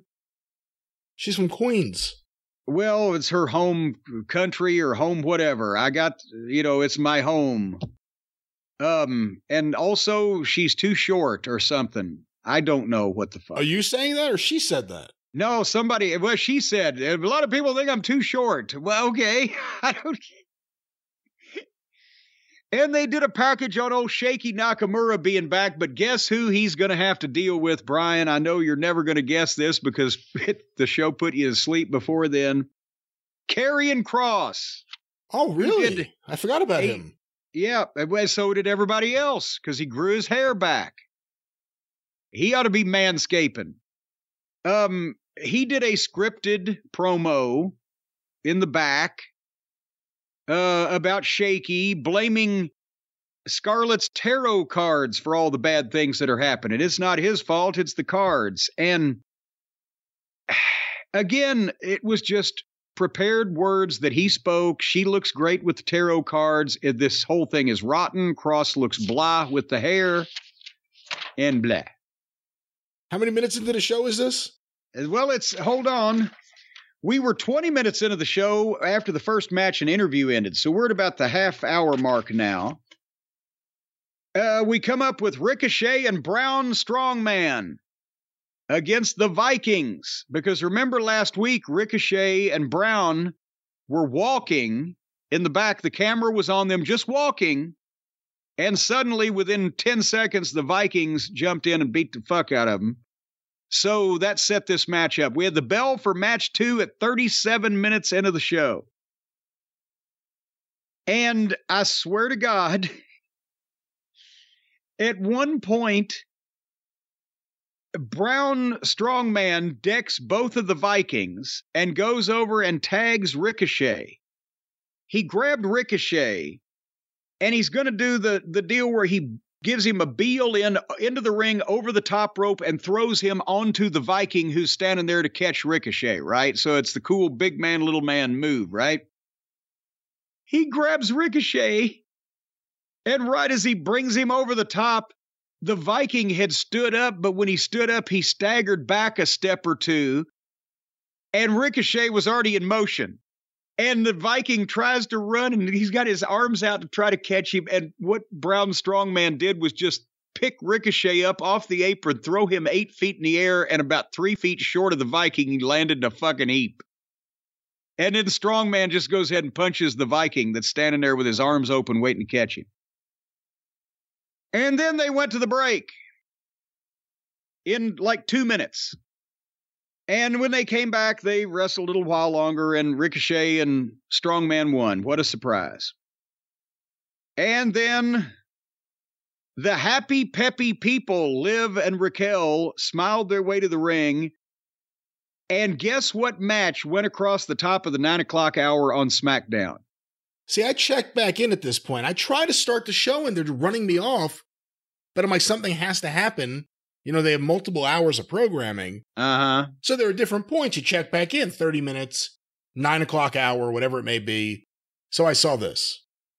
Liv and Raquel against Cruella and Chelsea. That is the star power they feel like that is putting their best foot forward for the nine o'clock hour on a network television program. And then I left the room again. And there you go. And then they had Riddle in the back still dressing like a novelty condom and giving mushmouth comments. And then I actually watched a match for the Intercontinental title Gunther versus Xavier Woods. And again, I, I, the New Day, and he came out with a trombone. People wonder why nobody gives a shit about wrestling anymore because it looks like the wrestlers don't. But it's Gunther. I'm going to watch it right? they get started. Again, Wood's great athlete, nothing wrong with him. Gunther's fantastic. They go two minutes, and the break spot was a chop. Gunther chopped him, and they go to a break. So when they come back, he's getting heat on Woods, and again, Woods sells well. He's got fire. Gunther's aggressive. I love the way he manhandles people. He doesn't just do the the soft laying on of hands that a lot of people do these days. Xavier makes a fighting comeback. Gunther finally took a bump. Xavier hit a dive, went to the top, hit a leg drop, got a two count. They went back and forth. Xavier hit a couple of false finishes, and Gunther trapped him in a sleeper and put him out. So at least there was a little bit of wrestling on this program. Did, you didn't see this either, did you? I did see some of this because I like Gunther. I'm not a fan of the New Day, but it was a good match. But then they have managed to make the bloodline boring. The Usos did an in ring promo where they plugged the six man at Backlash and the big rematch for the tag team title is next week on SmackDown, but they were doing some kind of back and forth shtick between Jimmy and Jay. And it seems like that they're out there trying too hard to either talk the people into caring about this now or protesting too much that they're going to win the titles back. They're trying too hard. It was it was they weren't trying before they were doing it. Everybody was interested in what they had to say and whether Sami was going to finally turn or not and whether cody was going to win the title from roman and now the Usos, especially, are not the strongest promos in the group. And when they're out there by themselves, it looks like they're trying too hard to stay over. Does that make any sense? They're trying too hard that I can see that it's almost like they know, ah, shit, we're not getting these people now. We got to yell louder, try harder. WWE at the press conference after WrestleMania have been insistent since then that this was the way they intended to go, that it wasn't Cody winning the belt and more bloodline inner drama coming out of that. It was this, and now we're weeks after WrestleMania, and like you, you put it perfectly. I'm bored with the bloodline. We haven't even seen Roman Reigns in a while. We'll talk later on about what announcement Triple H has made, which changes the way you perceive Roman Reigns in a sense. And I've said it before, I'm getting a little tired of Sami on the mic. There has to be something new to do with everyone here. Well, or at least the, a way to propel this in a compelling fashion because yeah, now it's just like a holding pattern for weeks. Come out there and do the holding pattern segment. Nothing really moves anywhere. And that's yeah, the movement is at a glacial pace if that. And and then the Usos introduced Solo so he could come out because the and by the way, we're at the fucking main event. That's been the program. The main event Solo versus Matt Riddle, no DQ, lazy booking. And again, it's been so wrestling light on this program, and I want to see what's going on in the main event. But Riddle, you know, you know, I think Riddle's issues, I think, all come from him being a difficult birth, Brian. You've heard about that, right? I have not heard about that, no. Yep. After he was born, his mother had to go have her uterus fumigated. So that's going to put stress on the the kid from the start. Awful. But eh, so I don't know. It's no DQ, so they jump started, but Solo took over. But they went a couple minutes, and then Solo pulls out two chairs and two kendo sticks. We got kendo sticks again. And I fast forwarded a little bit. They fought on the floor. They went to the break. They came back, more chairs, kendo sticks. I say this all the time, but every indie match ever, suplexes on chairs, it may even sound better than it looked when I'm reading it. And finally, Solo threw Riddle over the desk, and they fought on the desk, and Riddle turned the desk over on Solo, like Solo turned the desk over on Riddle a week or two ago. And then the Usos come out and attack Riddle because Solo's under the desk. But the match still goes on because it's no disqualification. And I know people are, well, they had no DQ matches back in the territory days. They didn't do it like this, where you could just dump one of the guys in the match and two other people could come out and take over for a while. Because that's disgusting heat that puts the heat on the referee in the promotion. But now they've trained people, well, this is what can happen. But nevertheless, Riddle foiled both of the Usos and do- dove on both of them. And then Solo came out from under the desk and slammed Riddle on the apron. Riddle ducked the spike and hit a knee, but then Solo hit the spike. One, two, three. And then the heels put a table in the middle of the ring, and the Usos gave Riddle the 1D through the table, which, of course, we've never seen anything like that before. So now they just have to break a fucking table. And the people, this is how far that they've gone with this thing. Every time that there are wrestlers fighting, wrestling, doing whatever it is they're doing, the people are chanting for the furniture. We want tables. It's insane that they've created a, a, an environment where the people don't care what's going on with the talent. They just want to see whoever the talent is break some furniture. That's where we're at now.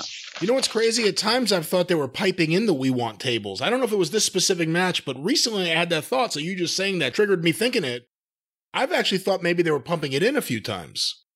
No, well, I've, I've heard it on both programs, WWE and AEW, and earlier in, in this match, like he did a week or two ago. Riddle goes to pull a table out, and people cheer, and Solo stops him and shoves the table back in, the people boo. They don't care what any of these guys are doing. They just want to see somebody break furniture because they've been told that that's the point of this whole thing. And uh, so, even if you teach you teach the wrestlers how to wrestle again, you're going to have to teach the fans what they're looking at again. And it used in the old days, it was easy to find wrestlers that knew how to wrestle. It was hard to educate your audience to the style and the things you wanted them to know. And once you did that, then the fans that you had educated to what you wanted them to accept as wrestling because that was what you could present uh, uh, the best style that you could present of wrestling that's what you wanted your fans to think wrestling was uh, now once you in the old days once you educated them they made their own school of wrestling because every time that new fans came into the arena and heard how the old fans reacted and what they reacted to and who they reacted to, etc., they would do the same thing. And the old fans would teach the new fans the rules. It's illegal to come off the top rope or throw somebody over the top rope or the pile driver's band or it's automatic disqualification, whatever the case. And the announcers on the television program would always be backing that up. So the fans knew what was going on. Now they have educated the fans that it doesn't matter what happens in the fucking ring as long as somebody breaks some furniture? Well, that was SmackDown. It sure was. They've made it all completely boring. All the enthusiasm I had after WrestleMania, or at least after night one, but around that period of time going into Mania, it's all gone now. It's a slog to get through these shows again. And Smack- SmackDown's only two hours. Let me ask you another question about something that happened over this past weekend. William Regal took to Twitter, I'm not sure what prompted this, and had several comments about his departure from AEW. Now, this has been a hot button issue amongst wrestling fans, specifically AEW fans, because the booking got so weird. The departure of William Regal from AEW and the return to WWE. Have you been following this? Well, I saw that he was on Twitter and he's trying to clear his name because of uh, apparently now he doesn't get on Twitter much. Imagine that. Boy, we could all hope to aspire to that lifestyle one of these days. He doesn't get on Twitter much. It's the perfect place to go to solve your problems. Good idea, William Regal. Well, but he didn't get on Twitter much, but he got on Twitter the other day. And apparently, the AEW fans, because remember, we reported on what was going on with the comments that Tony Khan had made. And apparently, the AEW fans are still pissed at poor old William Regal for bailing out of that lunatic asylum in whatever fashion he did.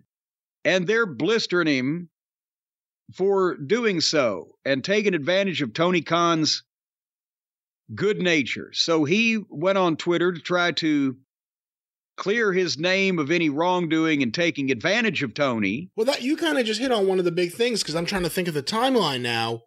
Word came out that William Regal, I think we may have been one of the first shows to say it, but William Regal was yeah. going back to WWE.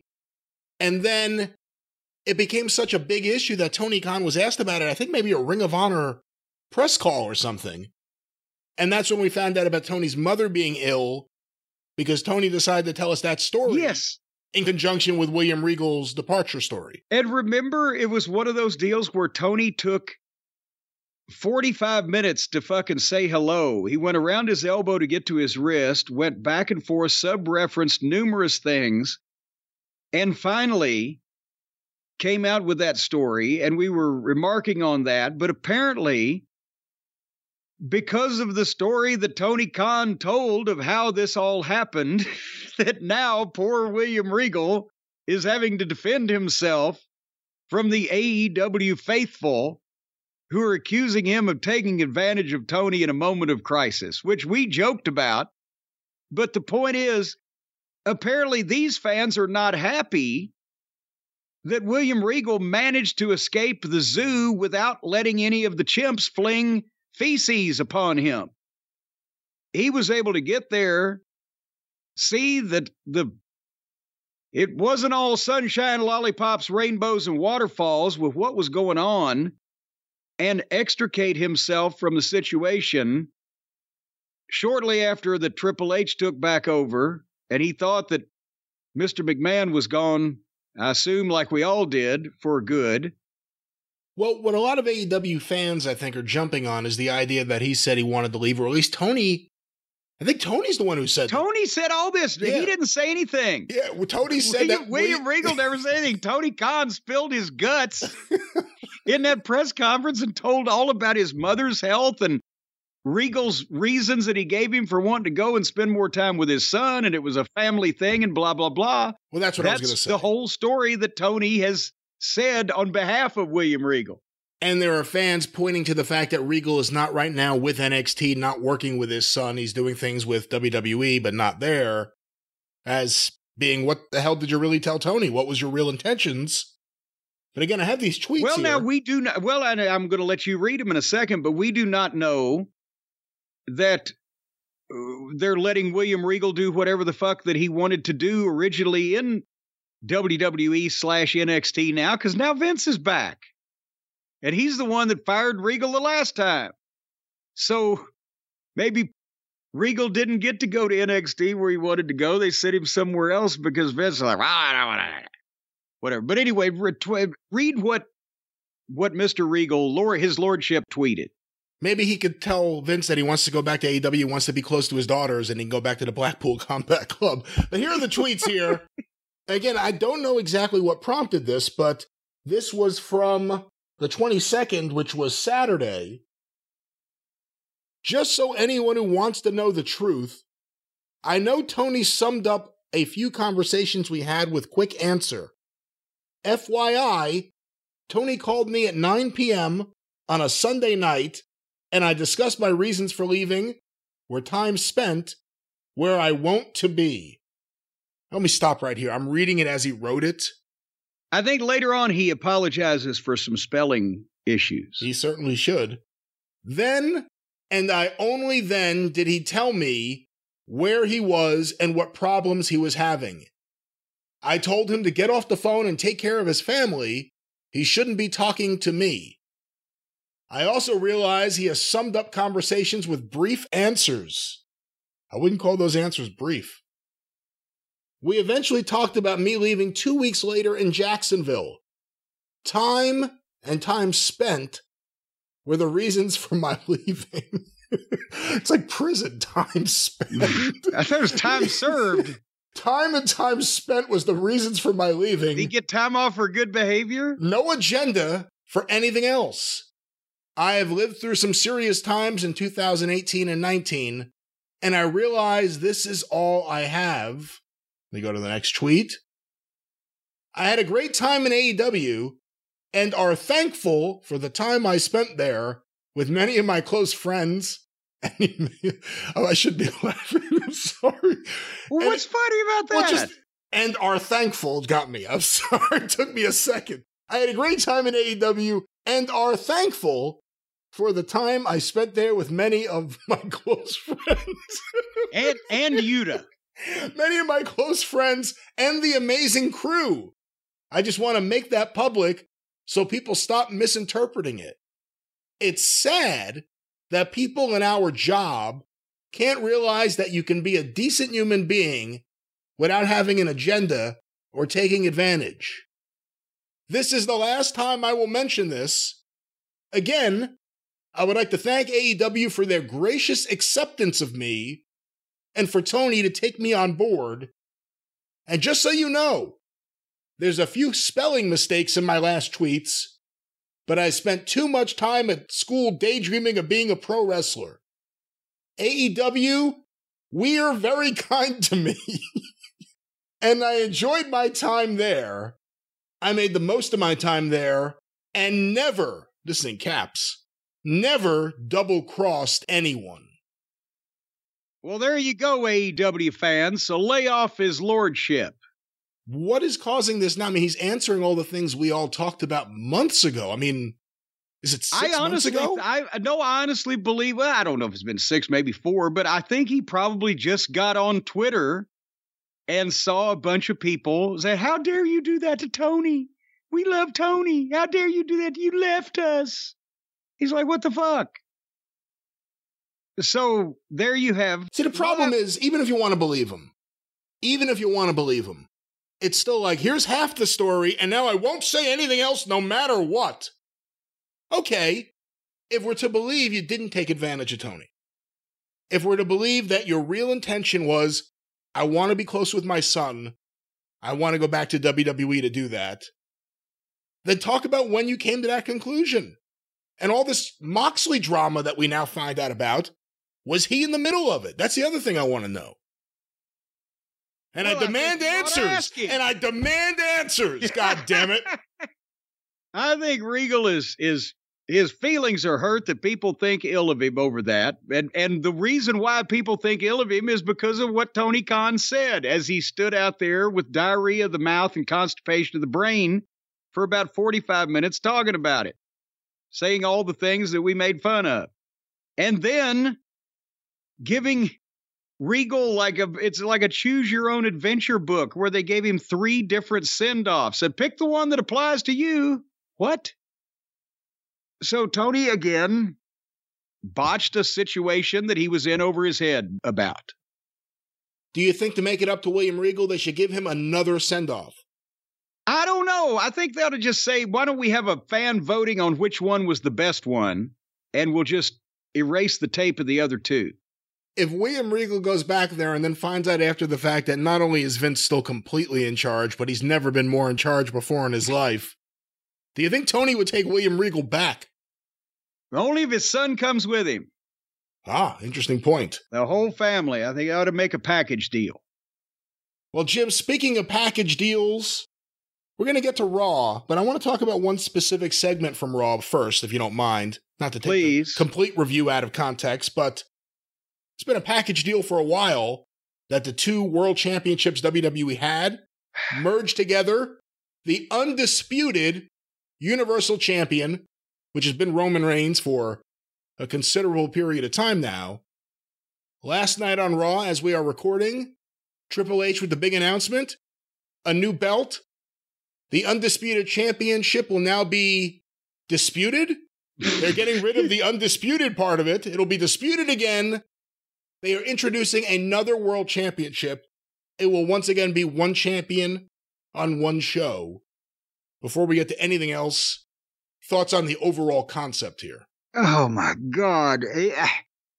I'm afraid this is another example of Vince being back because they did this when Vince was in charge before and they'd gotten away from it. I thought even Vince, before he left, knew the value of having one champion. But now they're doing it again. And Triple H came out and he actually tried even if they were going to do this, is this the best reasoning, the best explanation that they could come up with? He tried to explain to the people why splitting the title, having another championship on another program is good for the WWE and the fans. But the the story that they came up with to back that up or to make people believe that is that, that Roman has negotiated himself into not having to defend the title very often. And WWE and its fans deserve more.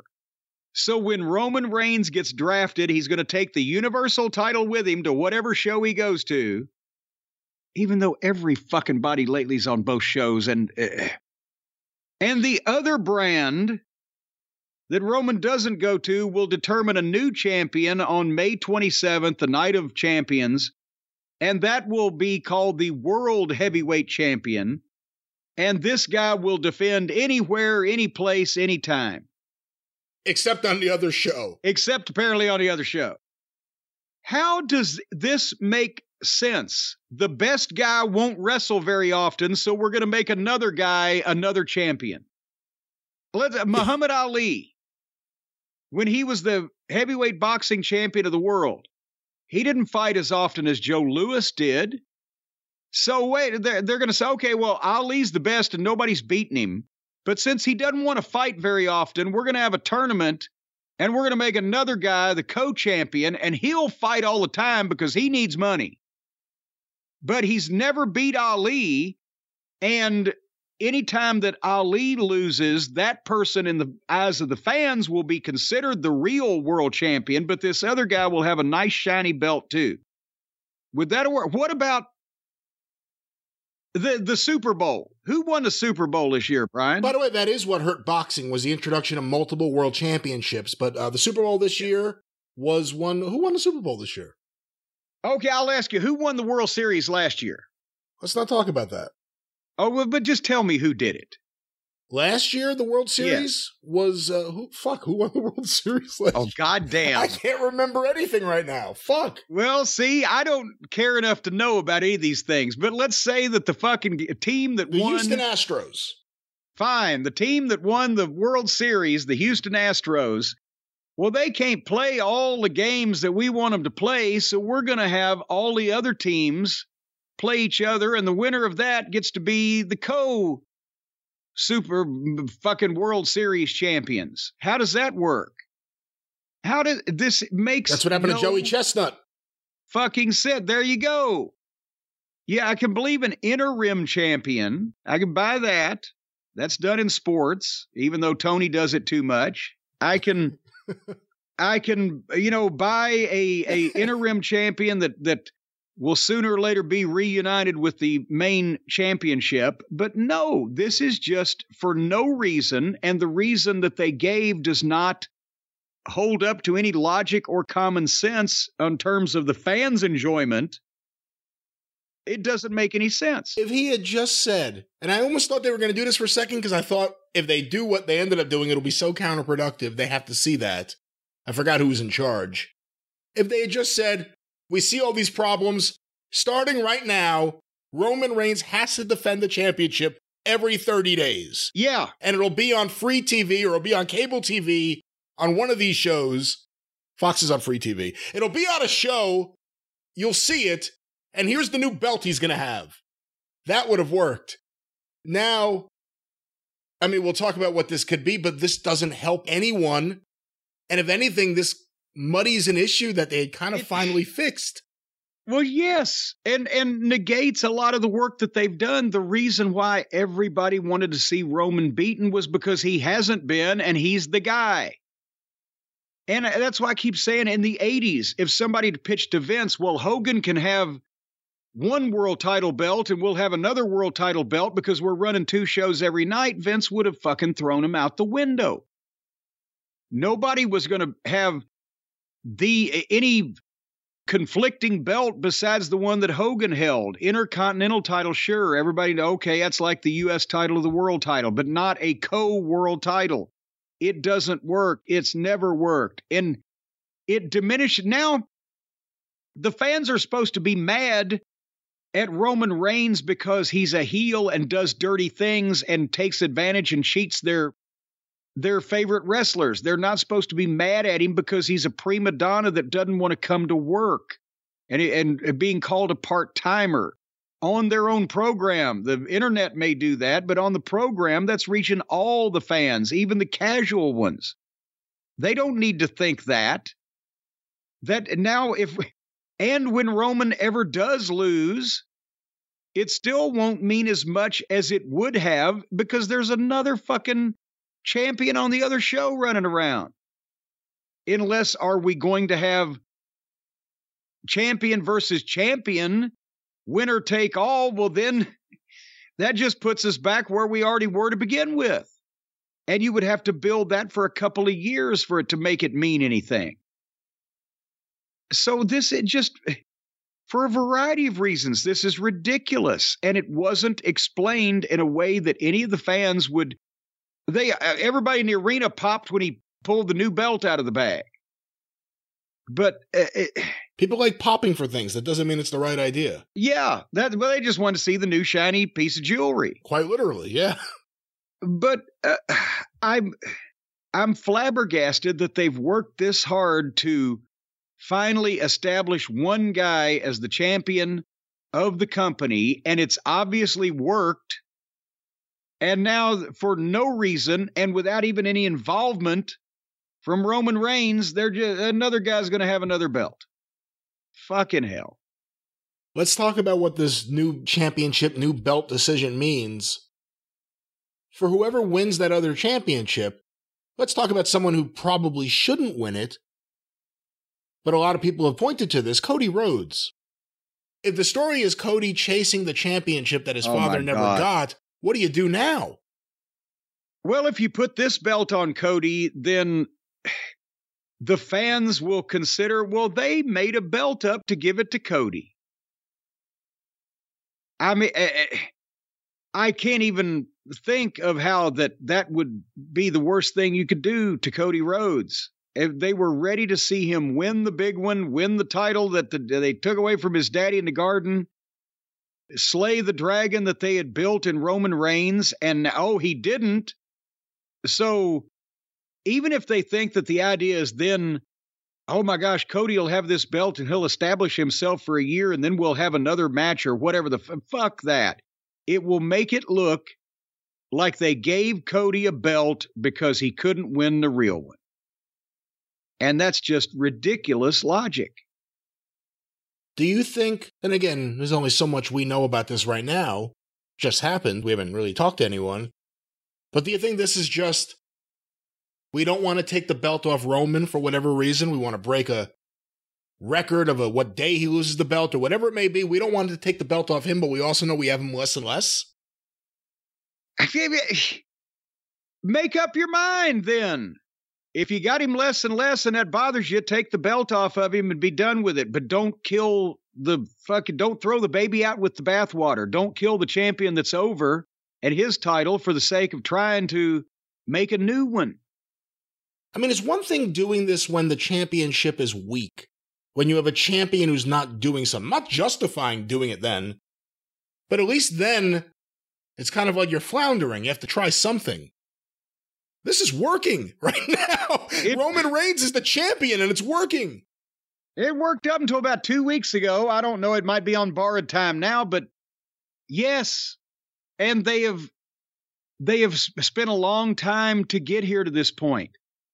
And that again, that this harms all major championship reigns they're going to do from now on because again, what the fuck? It, it if a guy can be champion for three years without being defeated or whatever the fuck, but then somebody, they just make another title belt up and say, okay, somebody else can be another champion, then eh, it doesn't make any sense. And I don't know. I don't know why they think that they have to have the world champion specifically on TV every week. They need star power.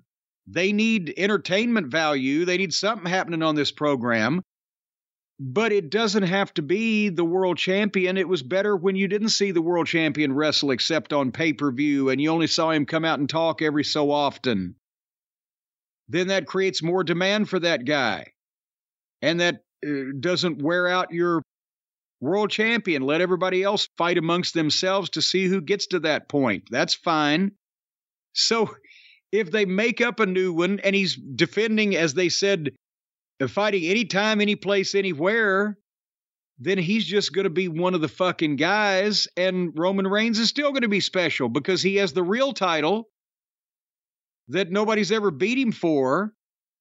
But in the process of hap- having all this happen, he's going to be diminished somewhat because they're knocking him, calling him a part timer, and fucking calling it, uh, calling attention to the fact that even though he has been champion for almost a thousand days, he's defended it 20% of the amount of times that most previous champions have. So it's a lose lose. It's brilliant. Do you think maybe that's a component of wrestling going forward, looking at MJF and AEW and Roman Reigns and WWE world champions, as opposed to not coming to the town so often, just not appearing on TV as often? I shouldn't say that. MJF appears on TV every week, he doesn't wrestle as often. Well, sometimes, eh, you know, it might not be that he needs to be on every, although again, they're so short of talent. At least you got a guaranteed segment. But, you know, the world champion can be talked about the world champion can be featured in video packages. The world champion can be involved in a variety of things and be the, the center of attention without even being on the program by virtue of the fact that everybody wants him and he's the guy. So, eh, but eh, if they just have some, whoever's going to win this thing, hopefully it ain't Cody, just then defend it on TV every week or every every pay per view or whatever the fuck. It's it's another belt they can defend.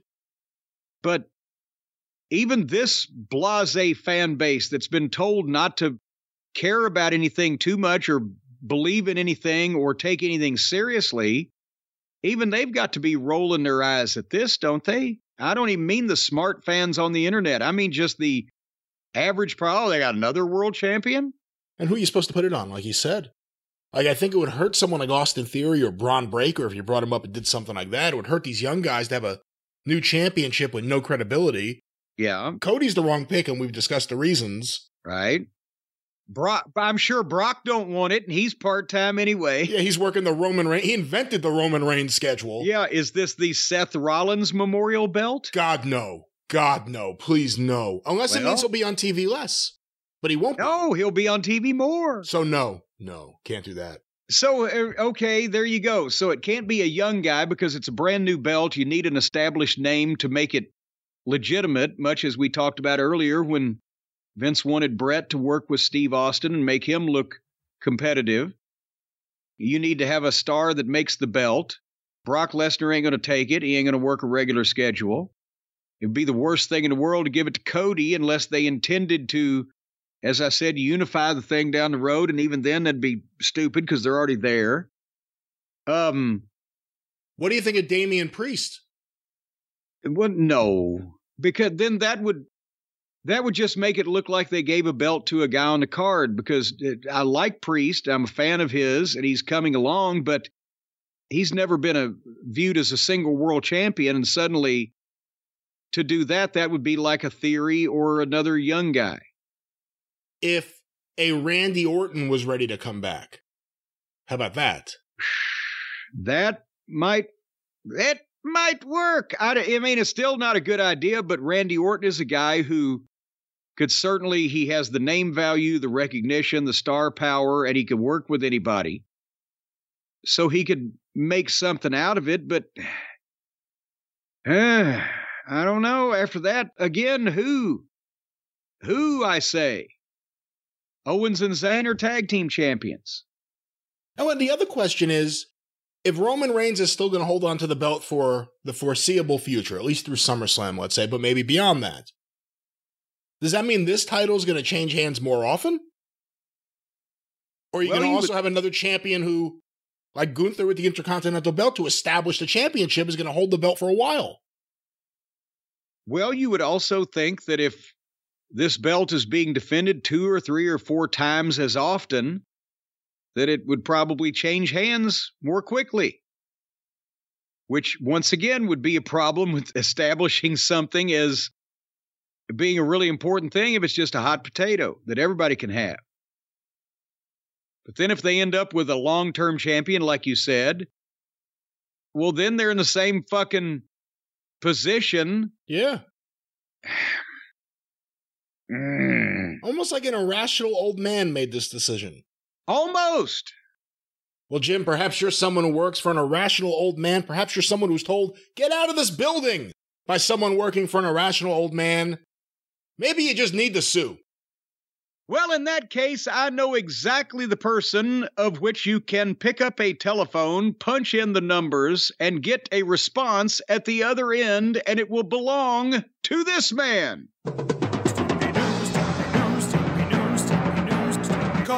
Stephen P. News.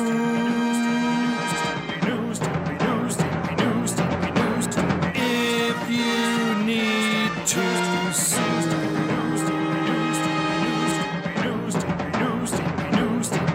An outlaw mud show or two. He'll sue the rest. And you know, uh, let me just ask you this, Brian.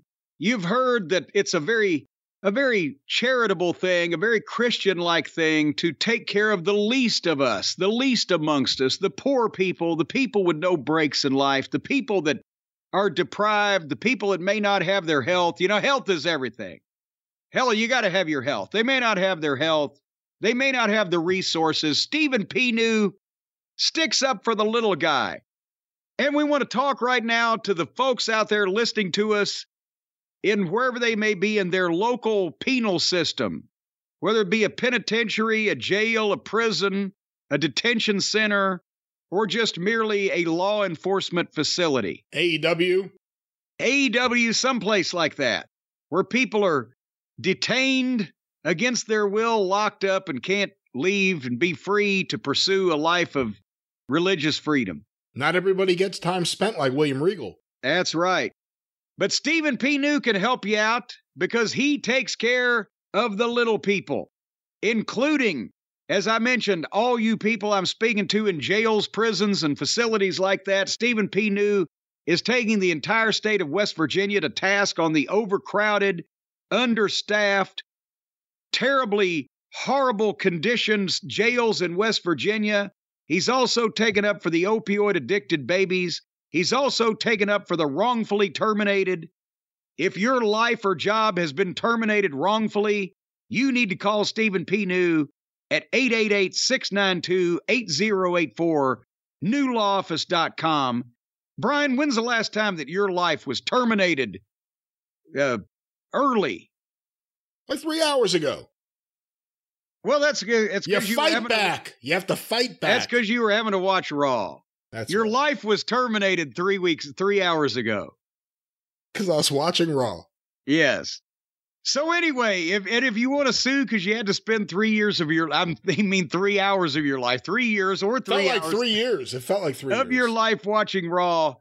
That's Stephen P. New too. Once again, 888-692-8084, newlawoffice.com. Do you think we have a large uh, incarcerated audience. People are listening to us out there. Can you get YouTube and podcasts in jail? Funny enough, we do hear from a lot of our incarcerated listeners, and uh, we. Wait a minute, you may. You I, I, don't remember that I've heard from an incarcerated listener. Well, I tell them. I say Jim doesn't want to hear from you. I'm your friend. What are you What are you doing, pissing off goddamn violent criminals? I'm not pissing for? them off. They like me. You're getting them pissed off at me. What happens happens. If you have a friend that has gotten a violent criminal pissed off at you for no reason, call Stephen P. New 888 692 8084. We got a bunch of people in fucking jail listening to us for heaven's sake. We've got to we've got to maintain that audience. It's not their fault they got caught. You know how they watch WWE pay per views? On the jailhouse cock!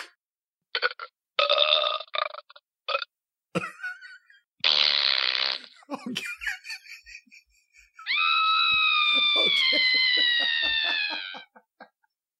Jim, it is time that Brian, that dark, dark time each and every week where we have to discuss three hours of well lit whatever's going on that is called Monday Night Raw or WWE Raw. I don't even know what the exact name is anymore. They've destroyed my enthusiasm. I watched this show.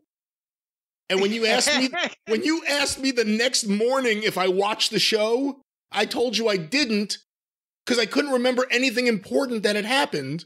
And when I went and rewatched the show this morning, I realized I had seen the whole thing. and had forgotten. That's because it wasn't that memorable. As we said earlier in the show about SmackDown, let's talk about what didn't happen on Raw. This was Raw for April 24th, I guess, right? April 24th, 1977 was Jerry Jarrett's first uh, live card in the Mid South Coliseum when he broke off from Gulas and established his own company. That was the first time I saw wrestling in Memphis. The ma- double main event, Southern Heavyweight title, Jerry Lawler versus Jack Briscoe and NWA World Heavyweight title Harley Race versus Rocky Johnson. How excited were you? show. How excited were you, and what were you most excited to see before it? Um, well, I was over the moon because I'd seen Memphis on television, the Coliseum for uh, several years at that point, but had never actually been there. And then also, this was the big show. Teeny got us four front row tickets for me and my mom and um, the these two uh, friends of ours that drove down with us because it was a long as six hours down there the show six hours back we had because we had to get back for louisville the next day i was shooting pictures there too but dusty was on the cards first time i saw dusty live um as well uh hickerson and condrey uh, worked with uh, dusty and tommy rich for the southern tag team title. And then they had people from ron and robert fuller were in from knoxville. And you know it, it was a big show all around. But i've still got uh you know the pictures i took that night. I i was torn because i wanted to like lawler and briscoe the best but harley was so fucking good and it was the best rocky johnson match i'd ever seen probably before or since because it was for the world title so everybody had their boots on but but what an event and then 40 And then Harley got a perm. well, but you can't hold that against him. It was the style. Uh, but uh, 47 years later, 46 years later, we got three hours of conversation, well lit conversation. That's what we ought to call it on Monday Night Raw. in Um, Chicago. Of all places, Of all this was the. Uh, this was not the United uh, Center, right? This is the Allstate Arena, which used to be the Rosemont Horizon, which was the wrestling building in Chicago for many, many years, as Joe Franklin would say. one of my favorite arena names. Um, what the Allstate Arena? The Rosemont Horizon. Oh, okay, okay. What a cool name. Well, it's because it's in Rosemont. It's not actually in Chicago. But it's not the Rosemont, Rosemont. Arena, it's the Rosemont Horizon. Well, that's because across the horizon you can see the pollution from downtown Chicago. Anyway, the Raw started out with uh, our friend Cody Rhodes doing the in ring promo, the big entrance. People love him. They're still chanting, they're still clapping. And he did a promo about Brock Lesnar, of course, put Brock over. But then again, he does shit differently than everybody else has been scripted to or has decided to do on their own. You can see more of the creativity, right, that he puts into this shit. I mean, it- was an odd choice for them to have him show still frames on the big screen of Brock beating him up instead of some video. And why didn't he talk over it? It was just still, let's go to this. And then it's just Yes. pictures. Well, I, I have a feeling somebody may have delayed the information incorrectly. because I think he might have thought he's going to get some fucking video also, but it, that was odd. But then he does it different. He starts taking off his tie and tosses it into the crowd and takes off his shirt and tosses it. He's getting pops for this.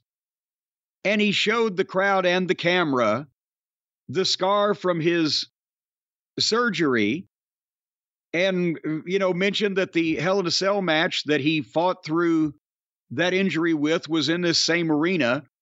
And then he tells Brock, pick a spot and put another scar on me. That's fucking dusty. What a great line. And then he thanks the fans. He told them that they carried him to the finish line in the Hell in a Cell match, and he couldn't have done it without him. And he thanked them. What a fucking baby face! At this point, I'm, I'm, I actually wrote, "What a fucking baby face." And then Finn Balor music interrupts, and I'm ah. But at least we get to see a, a competent wrestling match later on. But Finn comes out and people kind of whatted him on the way to the ring or whatever. But Cody, hey Cody, you know, yeah, and and yeah, and but uh, he tries to get Cody to join the Judgment Day for have somebody have his back, and Cody obviously does not do that and re- respectfully declines the offer. And he brought the fans into making the decision. I mean, this was just perfect on his part. And then he declined but offered Finn his hand, and Finn wouldn't shake.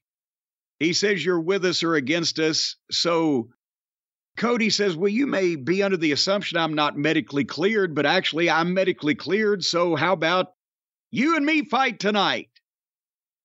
And Finn gulped and left. Were we told that he wasn't medically cleared? Um, he- well, I- think it was mentioned last on another program last week, either SmackDown or whatever the fuck, that obviously he's been beaten up and banged up, but it wasn't. It's not like he's been out for months. He just got beat up, what, last week or two weeks ago, whatever the case. But they made a match. You know, that was the reason for making the match. Well, since you came out here and offered me a spot in your group, how about we just fight tonight? But it, like I said, at least it's a match between two professionals. But I'd prefer Finn to be seen and not heard more. Well, your thoughts on the verbal execution of the elocution? It was the best of Cody and also classic Cody in that at times it just went all over the place and you're waiting for it to get somewhere. but every Cody promo, I mean, last week he had the line about growing up around cowboys. This week had the line that you quoted before. He's got at least one memorable line where he looks really serious and you believe him every single week. That's hard times, baby. Do you get a gold watch anymore? All right. Anyway, speaking of hard times, the times started getting harder from here to watch this program. The next uh, segment, or the next thing, six man tag the Usos and Solo versus Escobar and the new LWO gimmick from 25 years ago that they have appropriated for the current. I, I guess it should be the loser world order, though, shouldn't it? Since they haven't won a match since I don't remember when they won a match. Escobar, yes, but not his Stooges. But again, it's the the bloodline. You know, at least they've mixed this up, but we're always seeing the bloodline wrestle. The you know what? Not the but the Usos and Solo. We've seen them on every program, and we're seeing Escobar and his gang on every program. They've just mixed this up a little bit, and instead of the LWO against fucking uh, the Judgment Day and the Bloodline, and they've just uh, switched places. You see what I'm where I'm going with this? It doesn't matter anyway because they went a minute and went to the break. And when they come back, they go under three minutes, and the heels win. The Usos and Solo, obviously. And they cut a 30 second promo where they're very upset about losing the belts and their rematch this Friday. They're dedicating the win to Roman Reigns. So now they put his name on it. Uh, Again, I said the Usos are protesting a little hard verbally these days. Um, anything you care to comment on, just jump in. I'm running through No, the I mean- running order. You've kind of hit on the main thing. You see the same people every single week that even if they're in a match you've never seen before, it feels like you've seen it every single week. I don't think I've ever seen the Usos wrestle the LWO. But I'm so sick of the LWO, who just all of a sudden appeared and became the LWO, and the Usos who have who just have to do something. And I guess, you know, this Friday on SmackDown is the big match. Something has to happen there, but it's taken forever to get from A to B right now. I'm not sure that they didn't skip B and they just went on to C or D or something like that because it was more convenient. Anyway, um, did you notice when Bianca was backstage and smiling and cutting her promo with the uh, lady interviewer that when Bayley and Kai and Sky walk in to have their scripted interaction, the interviewer just disappeared. She was holding a microphone for Bianca. And then suddenly, when these other girls walk in, the, the camera pans over to them, and the interviewer's gone and never seen again. Took the microphone with her, but you can still hear Bianca. I don't. And then Jey and Sami were in the back. Raw is conversation, after all. Jey and Sami were in the back. Jey Uso and Sami Zayn talking openly with the camera five feet away from them, like they were having a quiet moment together. And Sami is saying, Hey, you guys dedicated this win to Roman. Well, we're not going to lose these belts. So, and you put his name on it. That's not going to be good for you. And what's going to happen? You don't deserve what's going to happen.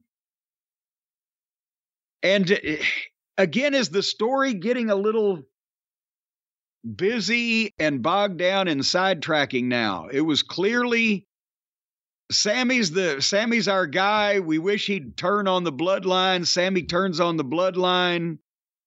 Sami and fucking Kevin win the tag belts. Cody would win the world title and everything would be wrapped up. And now we're we're getting confusing and or boring. Too many of these segments where Sami's talking to people he's not supposed to talk to backstage in front of the camera. The first time it happened, it worked.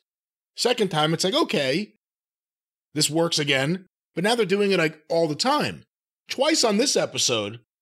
But how many times have we seen the Usos or Heyman have like conversations with Sami behind the scenes? It's getting to be too much. I hope nobody tells the other people that aren't in these meetings that are televised what's going on. Uh, Trish was in the back talking to people. And then they had a match, and I thought, well, it's Shelton Benjamin and Cedric Alexander. I would watch this versus the Street Sweepers, except the uh, Street Sweepers got the big entrance. They went to a break. They came back. Shelton and Cedric were in the ring which is death and doom. And Vince was always big on entrances. Now, he wasn't big on entrances that took 15 fucking minutes like they have now. That's changed. But if you didn't get an entrance, Vince, that was his way of saying you're completely dispensable. Bleh. And then Ford beat Cedric in two minutes. So thanks for coming, guys. Six minutes of matches in the first hour.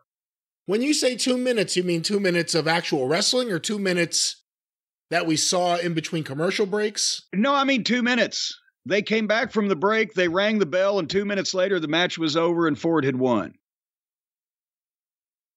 All right. So anyway, uh, then it was the nine o'clock hour and time for Triple H to muddy the championship picture as we described earlier in the program. If you didn't hear it, well, rewind.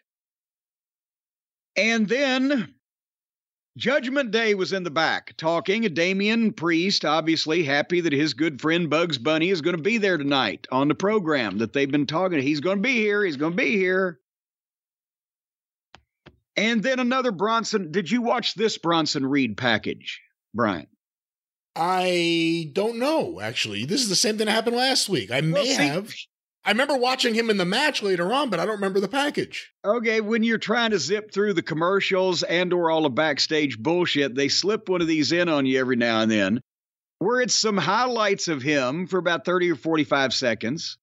and the highlights make him look fantastic. But he's doing the promo in, interspersed with the promo and the voiceover clips and the material. Last week, he his mother called him Mr. Nice Guy. And the promo and the voiceover that he's doing for these spots, as I said, the highlights make him look like a world beater. And the material and his delivery counteract all of that.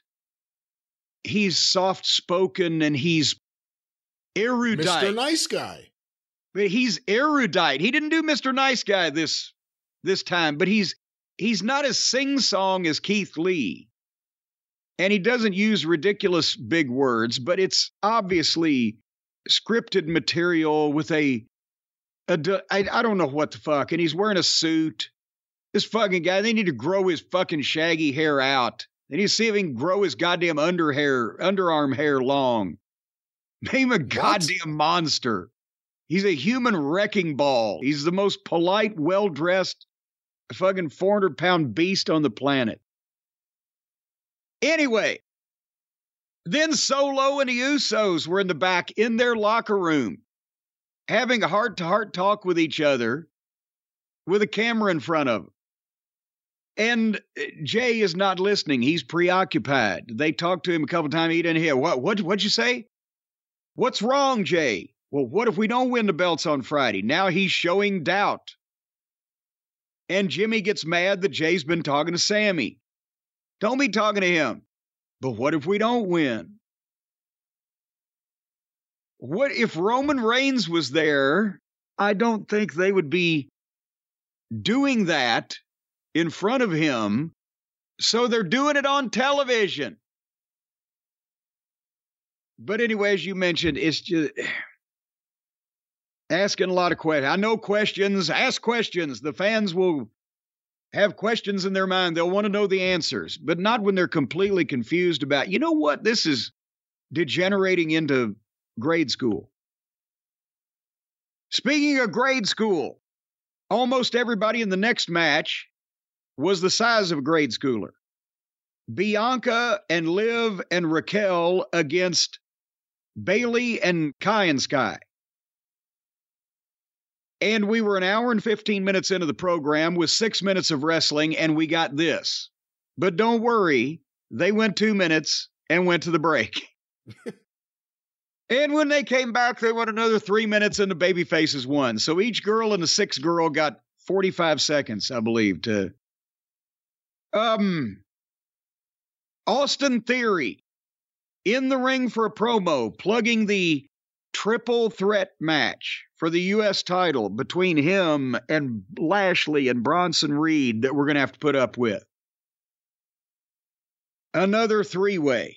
And Theory, he he's talking well. He looks like he's got more confidence. When the people got on him a little bit, you to he ad libbed and buried him back and didn't lose his place. Um, with Theory's promo, and he he looked at the new belt that Triple H had unveiled and said he should be the new world heavyweight champion. And I wrote at that point, I said, I've been talked to death, but Theory's doing a good job and he has heat from the people. He's having a little bit more fun, more relaxed out there. And then Lashley's music and he interrupts. And uh this was the opposite of that Cena promo on Raw. It, yes, that just tearing him down for no good reason. This was just completely building him up. This was, and it, that's what I was going to say. Is Bobby was better here than he has been when he's had some of these promos where he's. It looked like he was confused to deliver them, or he could tell that it was falling flat, or when they teased the Bray Wyatt thing, or whatever the fuck was going on. But here, yes, he did. He he told Theory that's my belt you're holding. But then he he put him over. But he said that Theory was running away from everything, but you're young, you're hungry, and you're tough. You got all that, so why are you running away? Are you lazy or are you scared? And that was at least something to make the guy a heel, but a competent heel rather than a complete dipshit, right? But what's he running away from? But well, he rolls out of quite of the ring quite a bit. Uh, but then Lashley said he's the one that asked for the triple threat because he wants to fight and blah blah blah. Th- it took a while, and nobody seemed to be really mad. They're just doing the the verbiage back and forth, and then finally, uh, Theory says, you know, he he starts to back off. Okay, okay, and then he goes for the sucker punch, but Bobby ducks it and tackles him, and they have the fight on the floor, whatever. And then Reed comes in and joins Theory in beating up Lashley, and then after Theory gives Lashley his finish, then Reed gloms him and gives him the splash off the top rope. So they're setting up the three way. Splash looked good. The, the splash always looks good. I wouldn't want to be the one laying underneath it. But again, I don't. It's better than it has been with Bobby. We like Theory, and Reed is a beast in the ring. But I don't know what why they've got him talking like a goddamn accountant. Anyway, did you see the segment with Booger, Ezekiel, and Shoosh Boy segueing into comedy with Fat Otis, the model girl, and model man? Otis and yet model girl may be out of everyone on this show, she may be the very how do I put it? The most performy, the most completely The ridiculously worst, fake. the worst, the worst actor yes. or actress. There you go. But yeah, this was horrible. I saw this. And then Shoosh Boy wrestled Muhammad Ali. And that match Mustafa lasted Ali. Eh, whatever. Well, one was an all-time. One was the greatest, actually, and the other is Mustafa Ali. Well, there you go. And Mustafa, Mustafa, oh, Mustafa, he won this match in two minutes. And we were at 13 minutes of actual wrestling action in an hour and 52 minutes of the wrestling program. I know both guys are good, but I skipped through this match because it was so long into the show. I was already running on fast forward, having a good time, looking for good stuff. I don't need to see these two. With that said, I'm surprised to hear who won because I didn't expect to hear that. But at this at this point, this late in the show, who wants to see this match? Well, you know, the thing about Shoosh Boy is it takes a good man to beat him, but it don't take him long. And then Jimmy Uso stormed up to, or what they call it, rolled up to, pulled up to, cruised up to uh Sami Zayn in the back and said, What what are you talking to my brother about for, for? What, what the fuck is Kevin Owens going to do to you when you guys lose? He's going to turn on you. If it's that easy to find Sami Zayn, why didn't he just roll up on him with Solo and kick the shit out of him? Kick the shit out of him instead. Or, and and also, I think we probably established that Owens is the baby face and he's not going to turn on Sami. You know, even if they lose, because it's going to be the other guys that fuck them anyway if they lose. So, but but now, so now he's putting, and then Sami's like, ooh, he looks off thinking. They're getting too complicated. 10 o'clock hour, Cody Rhodes versus Finn Balor. Suddenly, an island of pro wrestling in a sea of conversation and dramatic readings of scripted verbiage. And the in ring quality the performance on the program went up dramatically. It, it, it was, I mean, high quality professional wrestling, attention to the details, the little things. These guys are better than most everybody on the roster. But it doesn't matter because they went to break this time in four minutes. But goddamn, the closest thing we've had to a decent match, and we just show us the goddamn match. Uh, but Cody missed a crossbody, hit the rope, stopped himself for heat. Babyface thing to do. He didn't just let the fucking heel just cut him off eye to eye. And they went to the break and they come back. And as soon as they come back, Cody's fighting back, makes a comeback, hits a disaster kick, gets two count. They go back and forth. Cody tries the Cody cutter, but Finn Finn foils it. and gets some more heat. And then Cody comes back and hits a Cody Cutter, gets a two count. More back and forth. And finally, Cody hits the pedigree and a Cross Rhodes and one, two, three. And it was a good match. And it got eight minutes on the air, four minutes before the break and four minutes afterwards. And again, it was the right thing to do. Cody wins with his finish, but it took him a while to get there and he teased it. So I guess eight minutes for a, you know, competitive match against main eventers um, is the least we can hope for, but they gave it to us. Your thoughts? It's almost like AEW right now. The Cody segments are apart from everything else happening on the show. Good matches, good promos, not always making the most sense. This is an all right match. I mean, I was already bored with this show so badly by this point. It was an all right match. And then Seth Rollins, our friend Franklin, did an in ring promo. And I, I wrote, there's less talking on C SPAN. And he's trying to sell us this fucking white elephant of a new world heavyweight title belt and goes over to the belt and says, Some of us still want to fight. This is an opportunity to have a world heavyweight title. It's more uh, about more than politics and part timers.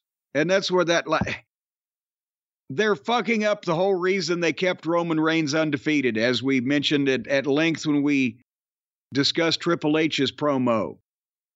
But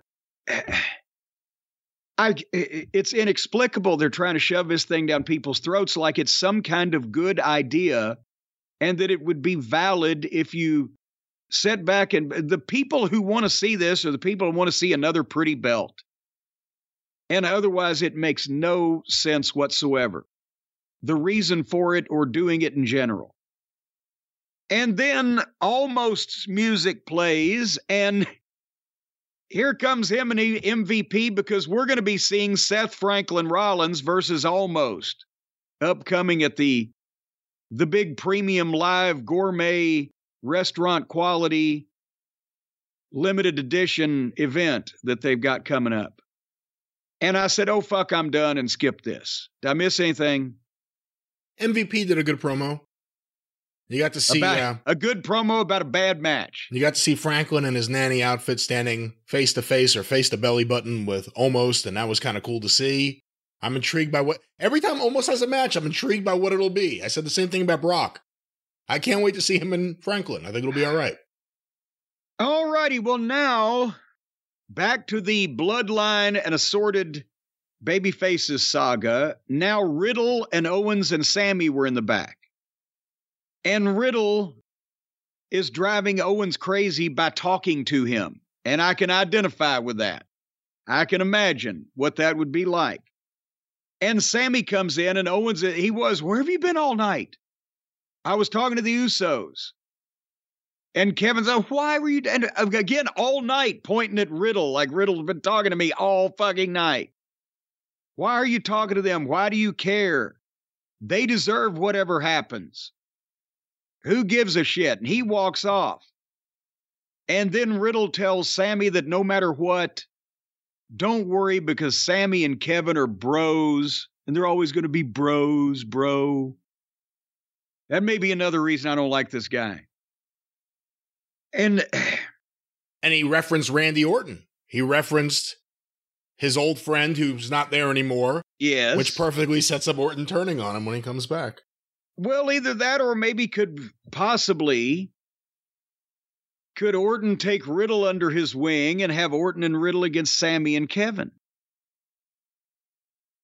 Maybe Riddle maybe Riddle would be more tolerable as as a heel that you were supposed to dislike rather than as a dipshit that you do dislike. How about Orton comes back, wins the belt, and then Cody has to decide who he wants to go after because him and Orton have history. Ah. Or we could have a triple threat. All right. No, no. All right. Well, we are at the main event. Time for the main event, which is Rey Mysterio against Damian Priest. And by the time we have set through the first two hours and 45 minutes of this program, featuring 13 minutes of b- mostly blah wrestling and eight minutes of Cody Rhodes and Finn Balor, 21 minutes total in two hours and 45 minutes. We get this match, which starts and they go one minute, and then on the screen they show a limousine pulling into the back of the arena, and Bugs Bunny gets out of it.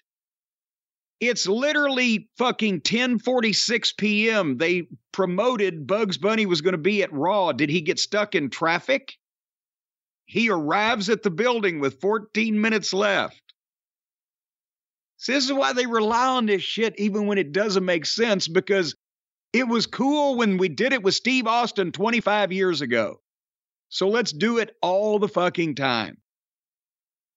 Anyway, so they went another minute in the match, then they went to the break. So lit- again, the main event, they go a minute. They cut away to the parking lot to see a fucking car pull up. They come back and go a minute, they go to the break. They come back. We got nine minutes left on the air. We've seen two minutes of this match.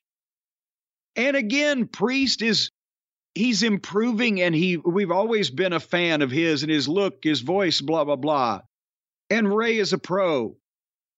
But it it's a match that kind of looks like all the other matches they have because they want all their matches to look alike and they don't get much time to develop. And then they go back and forth, get a couple of two counts. And then Priest leaves the ring and gets a chair, but Rey stops him, hits the 619, and goes to the top. And while he's on the top, Priest grabs the chair that he dropped and just pitched it and beamed Rey on the head with it. Bam! Disqualification. Again, a DQ. Okay. And then Priest choke slams him and clears off the desk. But remember, Bugs is here. Apparently, it takes approximately eight to nine minutes to get from the parking garage through the backstage area into the ring, and they and he had to wait for his music. Because as soon as Priest clears off the desk, the music plays, and here comes Bugs with a kendo stick. Now, Brian, help me. I know he's armed with a with a weapon, but did you see the same thing that I saw? Did you see a musician, even a globally recognized musician, but a musician who walks out face to face, takes a kendo stick, and wails on a six foot six, 250 pound pro wrestler who gets no fucking offense whatsoever and just beats him up and runs him off. Is that what you saw? Yeah, pretty much. And then he says, and by the way, I'm not going to host the, the pay per view or the big event, Backlash. It's going to be you and me in a street fight match. How about Elton John versus Wild Bull Curry on the undercard? Yeah, if Bugs I'd Bunny pay to see that. it would I would too. If Bugs is willing to take bumps and willing to be physically a part of things, and even if he's dedicated and wants to do a good job, have a tag team match, have a handicap match, have a you can't just it's okay, this guy's a musician. He's never wrestled before, but by God, he's gonna have a street fight with Damian fucking Priest, the largest member of the Judgment Day, who's been a pro wrestler for even in the WWE canon universe years. What? Uh, Mick Jagger versus Moondog Mayne. It may have worked if Mick Jagger could do a moonsault or a tope. Eh, well, don't say anything about Mick's toupee. He's very touchy. Man's almost 80. He can lose his hair. Well, that was Raw, Certainly was. written by a, I was written by someone almost eighty. I was chafed afterwards. Well, let's unchafe you with a few questions before we get out of here this week, Jim. As we are recording a uh, hot button issue happening in the world of wrestling, Last night, MJF tweeted out something and then immediately deleted it. And also, apparently, because he has the blue check mark, he can now tweet more than 180 characters.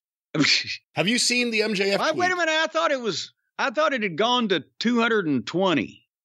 Oh, whatever it is, he tweeted a lot more than that. A lot more. But have you seen this? I have not seen it. Well, I've I've I've heard about it, but I have just read it to me. The more wrestling fans become bloodthirsty for these dangerous feats in the ring, the more wrestlers, excuse me, the more the wrestlers will hurt themselves trying to curry fans' favor. Wrestlers. The fans don't understand that at any given point we could be paralyzed from the neck down or even die from a maneuver as simple as a body slam. By the way, fans reading this, body slams hurt. Every move hurts. They will keep moving the goalpost of what they deem is good. So before you do something stupid, consider this. Their tweet about your banger gonna pay for your medical bills? Do the right thing. Go in that ring with the intention of winning the match and leaving the ring the same way you entered it. Get the winner's purse and get out. Boom! I mean, I don't know how many characters that was, but it was as short and to the point and truthful and explanatory as can possibly be. Why would you delete that? Who could who could disagree with that? That's one of the most profound, succinct things I've heard said about wrestling by a wrestler to other wrestlers. I'm not sure if it's what caused it, but apparently a lot of people on Twitter seem to think it may have been in reference to. Did Indi Hartwell get hurt last night on NXT? Something happened in a women's match on NXT that may have either hurt someone or looked really bad. I don't know. Okay, well then it's it's more apropos than ever that he should have said that. Because especially if something well, I mean something like that has always just happened, whether it was last week or a few days ago or 10 days ago or what. It's not like we go weeks and weeks without some incident where it looked like uh, an inch either way and somebody would have been fucked. So it's always applicable, but especially more now if something had just happened. I think that that should be put up and copied and pasted up in every locker room in the in the business. He began the tweet with the more the fans become bloodthirsty for these dangerous feats, the more wrestlers are going to hurt themselves trying to curry the fans' favor. How do you react to that? If you're a young wrestler trying to get over, you're in a room where they're reacting to shit that's not the right thing to do. What do you do? Well, a young wrestler trying to get over, I'm an old manager that's already been over and don't care if I'm any more over. Uh, and I'm still insulted. That's what I'm talking about. If you're serious about being a wrestler and being in the business and doing it the right way and having a decent career and you feel like you've got talent, that's why these fuckers that have done this to the business are should be your mortal enemy. The Buckaroos and the Twinkle Toeses and those of their ilk, the gymnasts, the cosplay wrestlers, the everybody can participate crowd, the whole nine yards that have made a joke and a show out of it. And that's how they get over by doing stupid shit because that's the people, the audience that they appeal to. The fucking ridiculousness crowd or the the fans of Darby Allin that think he's really brilliant for jumping over his house for free on a fucking tricycle or whatever his goddamn thing is. The the more that they pollute and or prostitute what the wrestling business is, was and is supposed to be, the harder it becomes for guys who don't want to do stupid death-defying shit. Especially not for no money, but even for money it makes it harder for them because the people have seen miscellaneous goofballs that they can't remember their name. They don't know what they look like. They couldn't pick them out of a police lineup. Hey, did you see the guy got set on fire on Twitter with a fucking baseball bat shoved up his ass? And everybody sees that for 10 minutes, and then nobody remembers who those motherfuckers are, except the medical personnel that sew them up, stitch them up, wrap them up, graft their skin, whatever the case, they might remember them a little bit longer. And but and then the fans go, okay, well, remember I've I've said in this show, they made them chant for furniture instead of wrestlers. What do you if goddamn if Shawn Michaels, as temperamental as he was when he was on top, had been in the ring and during a WWF title match, people instead of chanting for the people in the ring would have been, we want tables, he'd have fucking left the goddamn match. The problem was when the fans, when it stopped being the young fans and the women chanting and it started being the smart Grown fans adult chanting. men. Yeah. The men used to be fishing in their fucking pocket for a knife to go cut the fucking heel. Now they're fucking chanting creative chants while guys are going through furniture. Uh, but any, all of that, yes, all that plays a part. So, yes, for the young wrestlers, that's why the, you should be offended that these people are in your business. That's why I have been offended that these people got allowed into my business because they make it harder for people who are serious about what they're doing and want to do it right because it, and promoters like Tony Khan or every independent promoter that wants to run garbage wrestling or have the greatest show of all time in front of 73 people in a fucking barn they let those people those wrestlers get away with doing that shit. And then the fans see all that and they go oh, after you've seen a motherfucker set on fire what else are you going to do to somebody? And who are you going to get to cooperate with it? And you're not going to get anybody cooperate with it that anybody cares about. You're only going to get people to cooperate with this shit that are current garbage fucking wrestlers that nobody knows or cares or cares whether they live or die. So of course yeah throw the guy off the fucking roof. We don't give a shit. Because who the fuck is he? He's not a star. He's a circus geek. He's instead of biting the head off the live chicken, they're setting themselves on fucking fire. And the person putting out the tweet is MJF, maybe the best example of someone working smart that we've seen in a very long time. He doesn't wrestle often, but when he does, as he's pointed out, I think, he could do all the flips and stuff. He's shown it a few times. Yeah. He doesn't, because why do it all the time? Komander comes out there every week. He's running on the ropes. I've seen that. Big deal. But MJF does things in a smart way, and you hope that people see that and want to do more of that, more of being a cerebral wrestler. Imagine that. He's the world champion for the only competition domestically to Vince McMahon's evil empire. And he's in his mid 20s and he's got uh, a tremendous upside and talking about a bidding war. And he does it just because his shit makes sense and people know who he is and are moved to some emotion by what he says and does. Not, there's another miscellaneous fucking frog faced fuck jumping off the goddamn roof into a pile of barbed wire. I guess that's the hope, though. You hope the next generation of wrestlers, beyond who trains them, which is a whole nother issue, they're influenced by an MJF. They want to do something more like that than a hate to use him as the example, but we already have Komander just having the ability to catch your breath and run on the well, rope. but it doesn't matter because if the promoters continue, I mean, t- Tony's the classic example. I'm sorry. And I know he's a nice guy and he does wonderful things to people. He's ADD or whatever initials he's got He's a, a numbers guy for a reason. Much like Uncle Dave sitting over there crunching all those quarter hour ratings until your fucking eyes would bleed. There's something going on in the brain.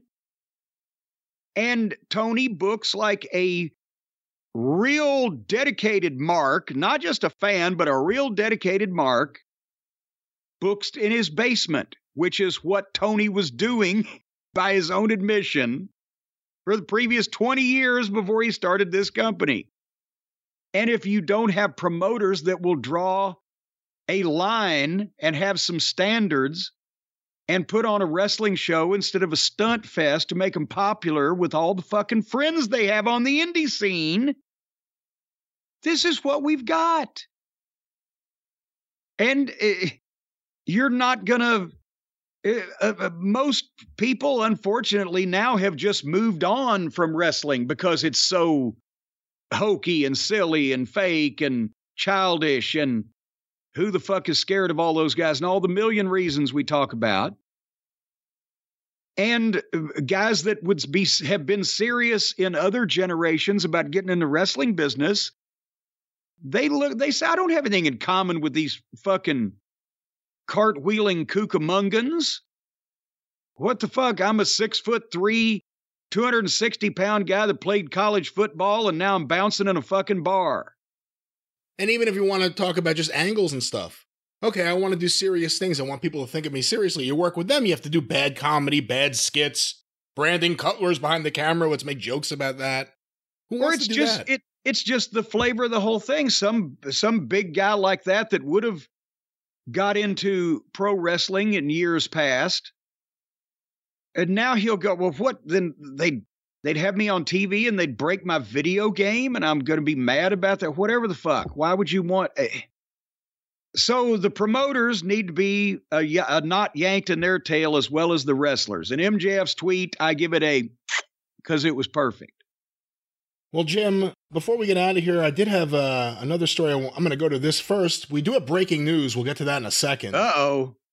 But, Jim, this was tweeted to us on Twitter using the hashtag corny drive through from Christopher Bennett. Could Jim please comment on this disastrous moment in the history of our great city? I have a tweet here from Louisville Business First.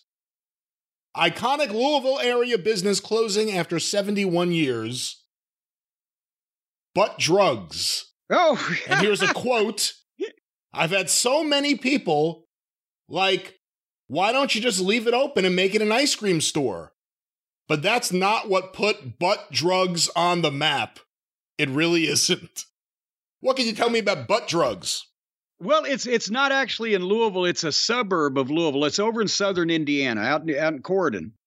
And it's been there, as they said, for 70 something years. And the family that I think the grandfather is the one. There's been some news stories on the closing recently here on the local news. The grandfather's name was Butt, B U T T. And old Mr. Butt started this drugstore, and it's in a little small town. It's on like the, you know, main street of, you can imagine what the small town in the 50s, Main Street, Southern Indiana looked like. And they had a soda fountain and an ice cream fountain, but they also had, like the old time small town drugstores, you get your medicine and your prescriptions, you get ice cream, snacks, you know, some grocery items. And they leaned into the the whole butt drugs thing. They would sell T-shirts, you know, and and uh, you know, uh, their uh, milkshakes were called butt shakes, and they had like multiple flavors of butt shakes. Nothing like a good butt shake on a hot afternoon in the summertime. And so, and now people are sad that the old place is going away. But the the granddaughter, I guess, was saying that, you know, the small mom and pop operations can't, uh, you know, make it anymore with the modern medical you know, the Medicare reimbursements and the big chain drugstores and everything. So they've uh, made the unfortunate decision to close down. I guess now it makes a little more sense why people were saying you just stay open and do ice cream. Because yeah, because everybody loves they they don't necessarily like going over there to get you know remedies for their fucking crotch rot, but they love going to get a butt shake. All right, Jim. Well, let's go to some breaking news here on the show. What's happened? What, I, if we talk long enough, something will happen. Breaking legal news. Raka Khan has announced she's going all the way to the Supreme Court. Oh boy! No, no, that's not it. That's not all it. right. Although I'm sure say, it is. Although I'm sure the, it is. Has the complaint been amended since I've heard last? I have an article here from Bloomberg Law by Annalise Gilbert and Mike Leonard. Vince McMahon, WWE sued Oh, by ex writer over racist scene scripts. Oh no. Don't tell me. World Wrestling Entertainment Inc., Vince McMahon, and other executives allegedly discriminated and retaliated against a black female writer. Oh, okay, I thought you were the writer. I thought it was going to be shit stain. Oh come on, you thought I he thought would you sue? were going to say, well, yeah, a, a writer. Uh, retaliated against a black female writer for objecting to quote offensively racist and stereotypical jargon, end quote, used in the scripts of black wrestlers, including Bianca Belair and Apollo Crews, according to the new lawsuit. Brittany Abraham's multiple complaints were ignored, and she was pretextually terminated from taking home a WrestleMania branded chair. Oh, excuse me, Wait, for wait, taking what? home a WrestleMania branded chair, according to the complaint in the U.S. District Court for the Eastern District of New York on Monday. They fired her because she stole a chair. Well, it's one of those take home souvenir gourmet restaurant quality take home chairs from the big pay per views. Right. Do they have extras of those lying around, or are they I've, the people I've who got pay a for the couple seats? here that I've, you know, they gave me from the warehouse. Uh, but I, I, I don't think just every writer automatically gets one. But it, it that does seem like something they would have just said. You know, put that down. Just don't take that. Not you're fired for stealing a chair. McMahon reinstated himself to the WWE's board in January and faces ongoing litigation stemming from his alleged rape and sexual assault of employees. The WWE recently announced its plans to merge with the UFC, which would create a $21.4 billion enterprise.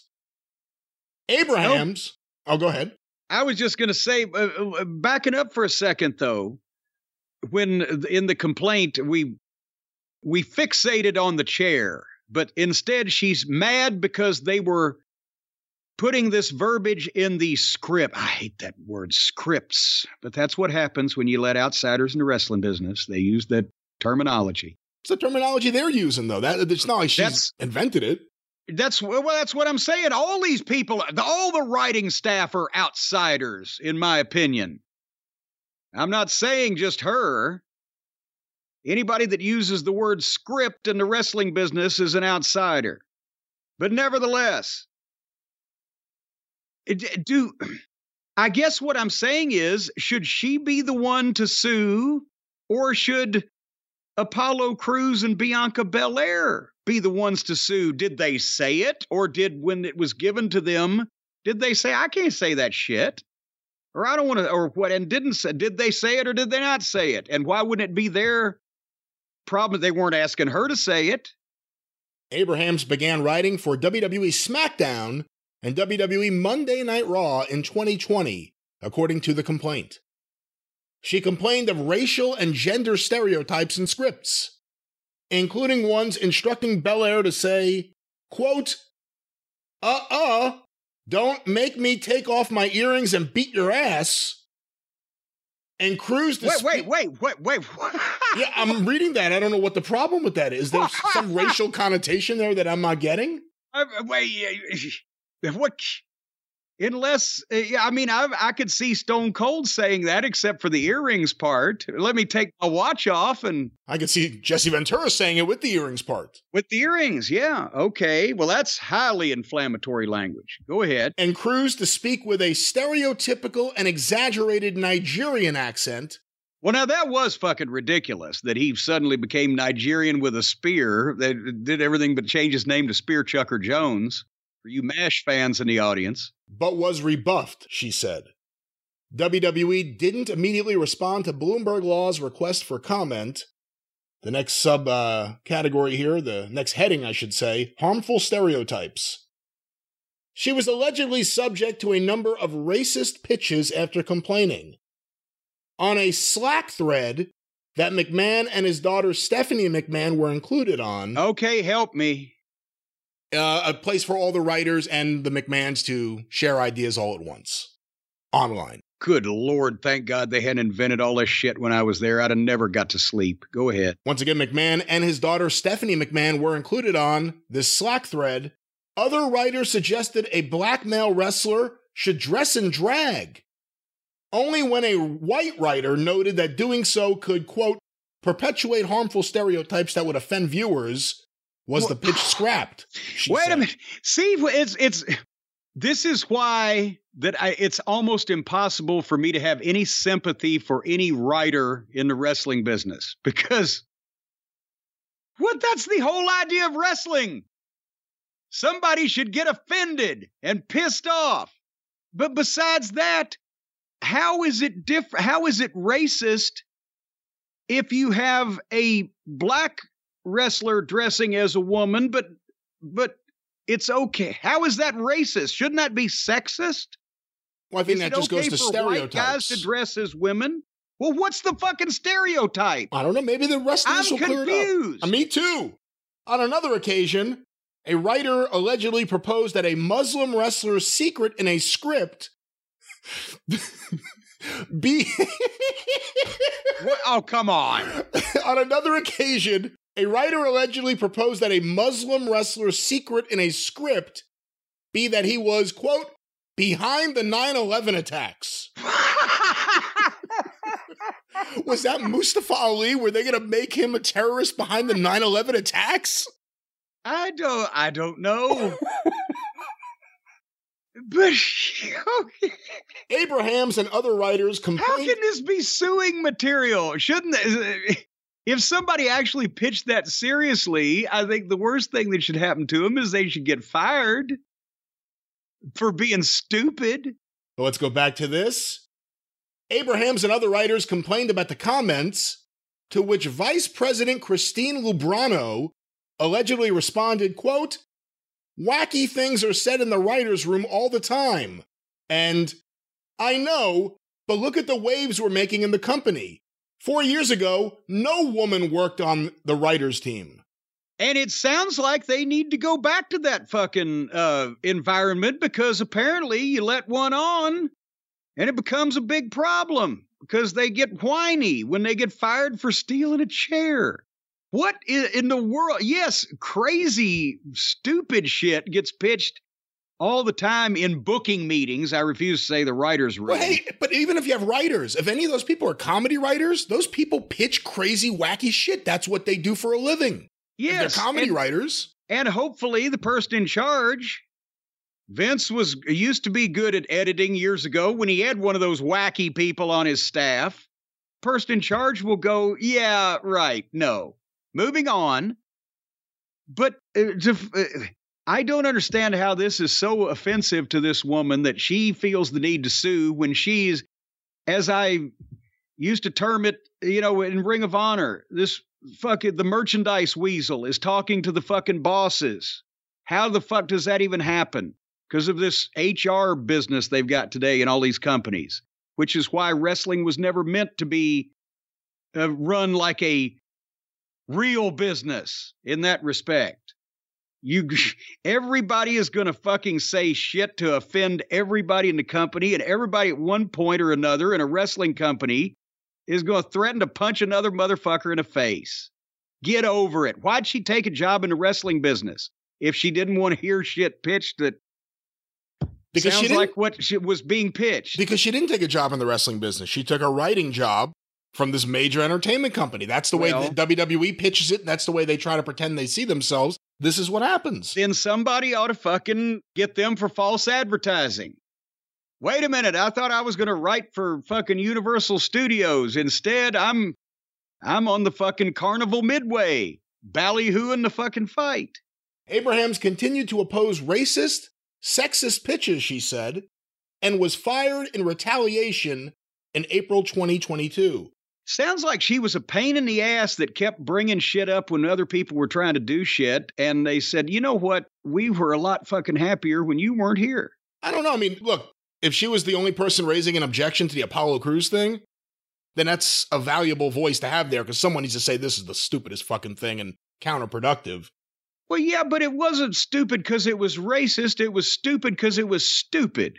And it wasn't going to help the talent at all. And again, who's going to listen to some miscellaneous man or woman that's never goddamn had any experience whatsoever or involvement in the wrestling business that lands in one of these jobs because they advertise in variety or whatever? When you're talking about it, it- I don't understand why any field of endeavor it, it, it uh, tries to attract people to orchestrate it or write it or produce it or whatever that have never been involved in it before but it's the biggest company in the world that's doing it She is seeking reinstatement, damages, She wants to go back where she was so miserable. So is, they will continue to pitch shit that she doesn't like. she is seeking reinstatement, damages, declaratory judgment, and an injunction restraining defendants from engaging in such unlawful conduct. Well, how the fuck is that? Okay, they're going to call each one of the writers in and say, now here's some things that you can't say anymore. What? Yeah, why wouldn't they just say, okay, we're going to fire the writing team. Now we're going to go back to a booker. That's all you have to do. But the final subheading here McMahon controversies.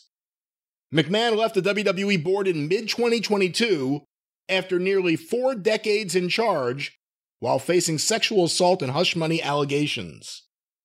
But he stormed back to the helm in January when he used his majority voting control over the company to name himself chairman again. The corporate coup reinstated McMahon as the head of WWE, excuse me, as the head of a WWE royal family that includes his daughter Stephanie, who stepped down as chairman and co-CEO in January, and son-in-law, the former wrestling star Paul Triple H Levesque. The surprise move drew a wave of shareholder lawsuits challenging bylaw changes McMahon pushed through that would allegedly have stripped power from the WWE board. After McMahon walked them back, several of the cases were dropped, although litigation is ongoing over the assault and hush money claims. Cochran firm represents Abrahams. Cockring? What? Coch- I think that's Johnnie Cochran's firm. The Oh, Cochran I thought firm. you said cockring firm. I did not say that. But that's interesting. Litigation is still ongoing for the assault and hush money claims because he settled with Rita Chatterton. Have we heard anything else about ongoing litigation right now about the sexual harassment? I don't know. I don't know. I don't remember what the final tally was. I think we were up the tally whacker possibly. We were up around 25 million bucks, but That's a lot of tally ho. uh, there you go. But here's the, here's the thing with this young lady again. If people were being racist or mean to her specifically, demonstrably, calling her names or, you know, Uh, browbeating her in such a fashion that she was uncomfortable, or even if they were pitching, hey, we should have everybody in Klan outfits or whatever. That might be one thing. But she's not saying that anybody was even impolite to her or racist to her or sexist to her, that they were pitching ideas that she didn't like. Well, then change your fucking job, lady. If somebody was really, for true, for sure, harassing her or uh, fucking in some way or another making comments about her race or religion or whatever it may be, then that's that's fine. Then do what you got to do. But she's pissed off because she sounds like that she was a whiny bitch that got in the goddamn way of the meetings and didn't get a lot of her Uh, concerns addressed because nobody else was concerned about it. And if the The Bianca one is there- bizarre. The Bianca example is bizarre because I don't see what the problem is there. What am I Well, missing? that's what, and, and again, a black man can't dress up like a woman. If it was a white guy, it'd be okay. Well, what the fuck is the difference? I then that would be sexist, not racist. But it's actually not sexist well, because if you're a man that will dress up like a woman, then you're pretty much probably not homophobic. So I don't know what the point is. if if she was upset enough to sue someone and believe that it was grounds to sue over the examples that were just cited, I think that she's being an annoying, whiny person. And uh, I, I agree that it is a little extreme to fire somebody for taking home one of the take home souvenir chairs, but they probably were looking for any reason to get that piece of human cholesterol out of their artery. That's my fucking thoughts. Well, those are the thoughts of Jim Cornette, and the drive through with that has closed. And we've gotten so many questions the last few weeks. We're going to try to get as many as we can on the next show. Uh, sorry to everyone we haven't gotten to your questions. Uh, so many have come in. But, Jim, let's get a song or two and get out of here. Jim, this first song sent in From London, UK, a former song participant, I Am the Pelican. Here's his song. It's fucking unfortunate that I have to come up here and speak on this when I'm on my time and this is a fucking business.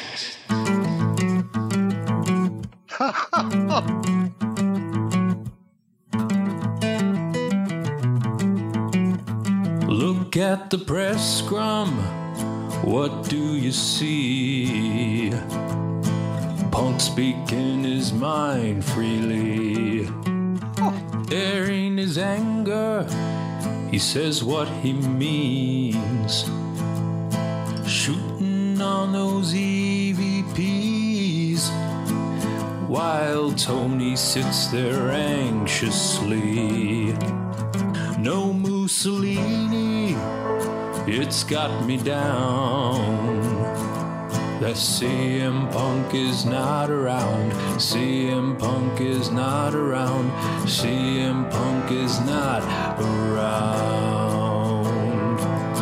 With blood and sweat, there he sits, back and forth with the alleged journalists. He's had enough, now he's pissed. He's old and tired and works with kids.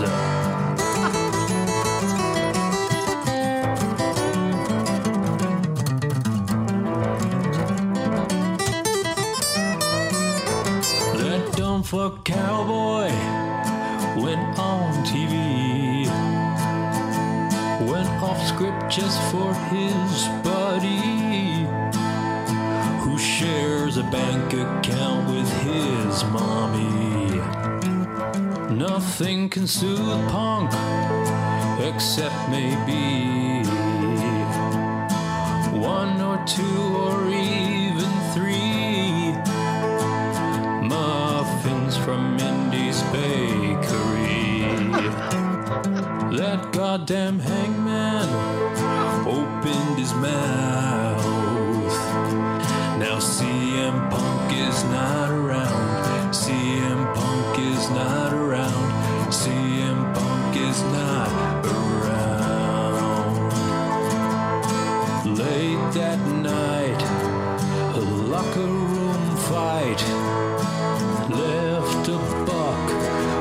a swollen eye. Larry barked, a chair took flight, and Kenny felt the wrath of Ace's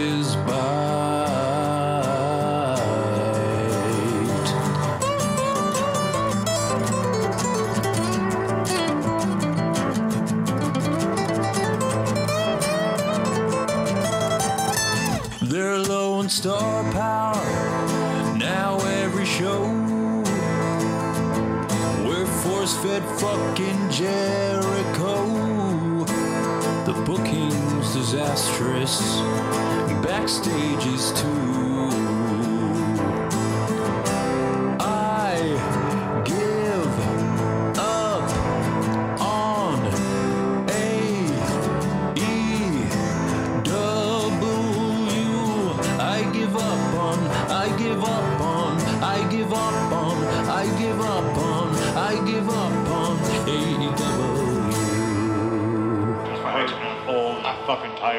Tired, I and I work with fucking children. Well, there it is, the return of I Am the Pelican. With wow, another can hit we song. stand up? Can you? Stand up, for heaven's sake. What a rendition. And the musicianship and the writing and the vocals and the whole nine yards. Excellent. Absolutely. Please send in more songs. I Am the Pelican. just we'll just we'll just play your shit instead of doing our show ourselves. You're better. We're certainly not going to top that song this week. So, with that, the drive through has closed. I said we weren't going to top it, and then I topped it right there. Of course, Oh boy.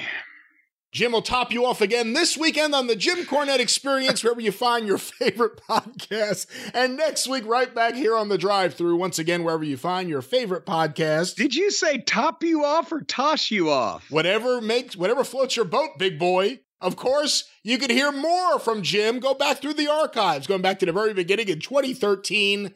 Patreon.com slash Cornette for only $5 a month to get access to the archives. Patreon.com slash Cornette. You can follow Jim on Twitter at the Jim Cornette. You can follow me on Twitter at Great Brian Last. You can hear me on the 605 Super Podcast at 605pod.com or available wherever you find your favorite podcasts. And don't forget about the wrestling news, wherever you find your favorite podcast, or get it directly from thewrestlingnews.com. Free daily wrestling newscast every single day. The Wrestling News. Of course, subscribe to the official Jim Cornette YouTube channel. 350,000 subscribers and growing by the day. Be one of them now. Subscribe, get access to full episodes, clips of episodes, omnibus collections, and so much more. Just go to YouTube and search for Jim Cornette, the official Jim Cornette YouTube channel. Cornette's Collectibles at jimcornette.com. What's going on over there? I'm headed down to sign some more action figures. It won't be as long as it's been. Buy everything. I'll send it to you sooner or later. At jimcornette.com. The drive through is brought to you by the Law Office of Stephen P. New, 888 692 8084. Get even with Stephen at newlawoffice.com. But until this weekend on The Experience, and next week right back here on the Drive Through for Jim Cornette, I'm the great Brian Last. Tally ho! Well, it's Jim Cornette's drive through. Yes, it's Jim Cornette's drive through. Please shut up and listen while Corny is shooting. Yes, while Corny is shooting on Pickfuck and Putin and those outlaw macho fucks. Joey, Ryan, the young bucks, the rednecks and dumb fucks, and them door corner bum fucks. And then there's Jelly Janela and Santino Marella, the boogeyman, the boogeyman, the boogeyman. Corny's drive through, Corny's drive through, Corny's drive through. Well, it's all elite wrestling. Tony Khan is investing his billions of dollars in some dumb cosplay wrestlers. Yeah, they think they are wrestlers in video games just like Kenny Omega.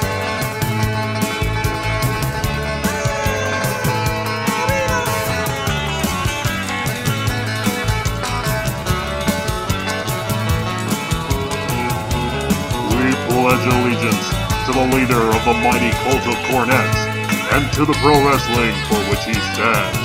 No blow up dolls, kick spots, or dance routines, with blood, sellouts, and shoot angles for all.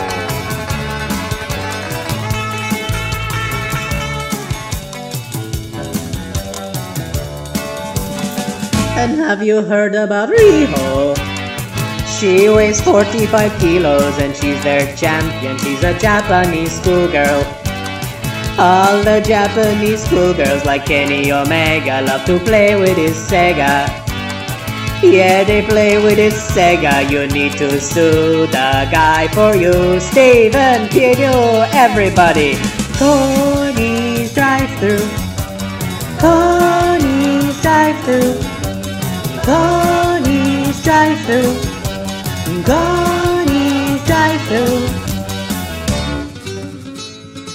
And now, here are your hosts, Jim Cornette and the great Brian Last.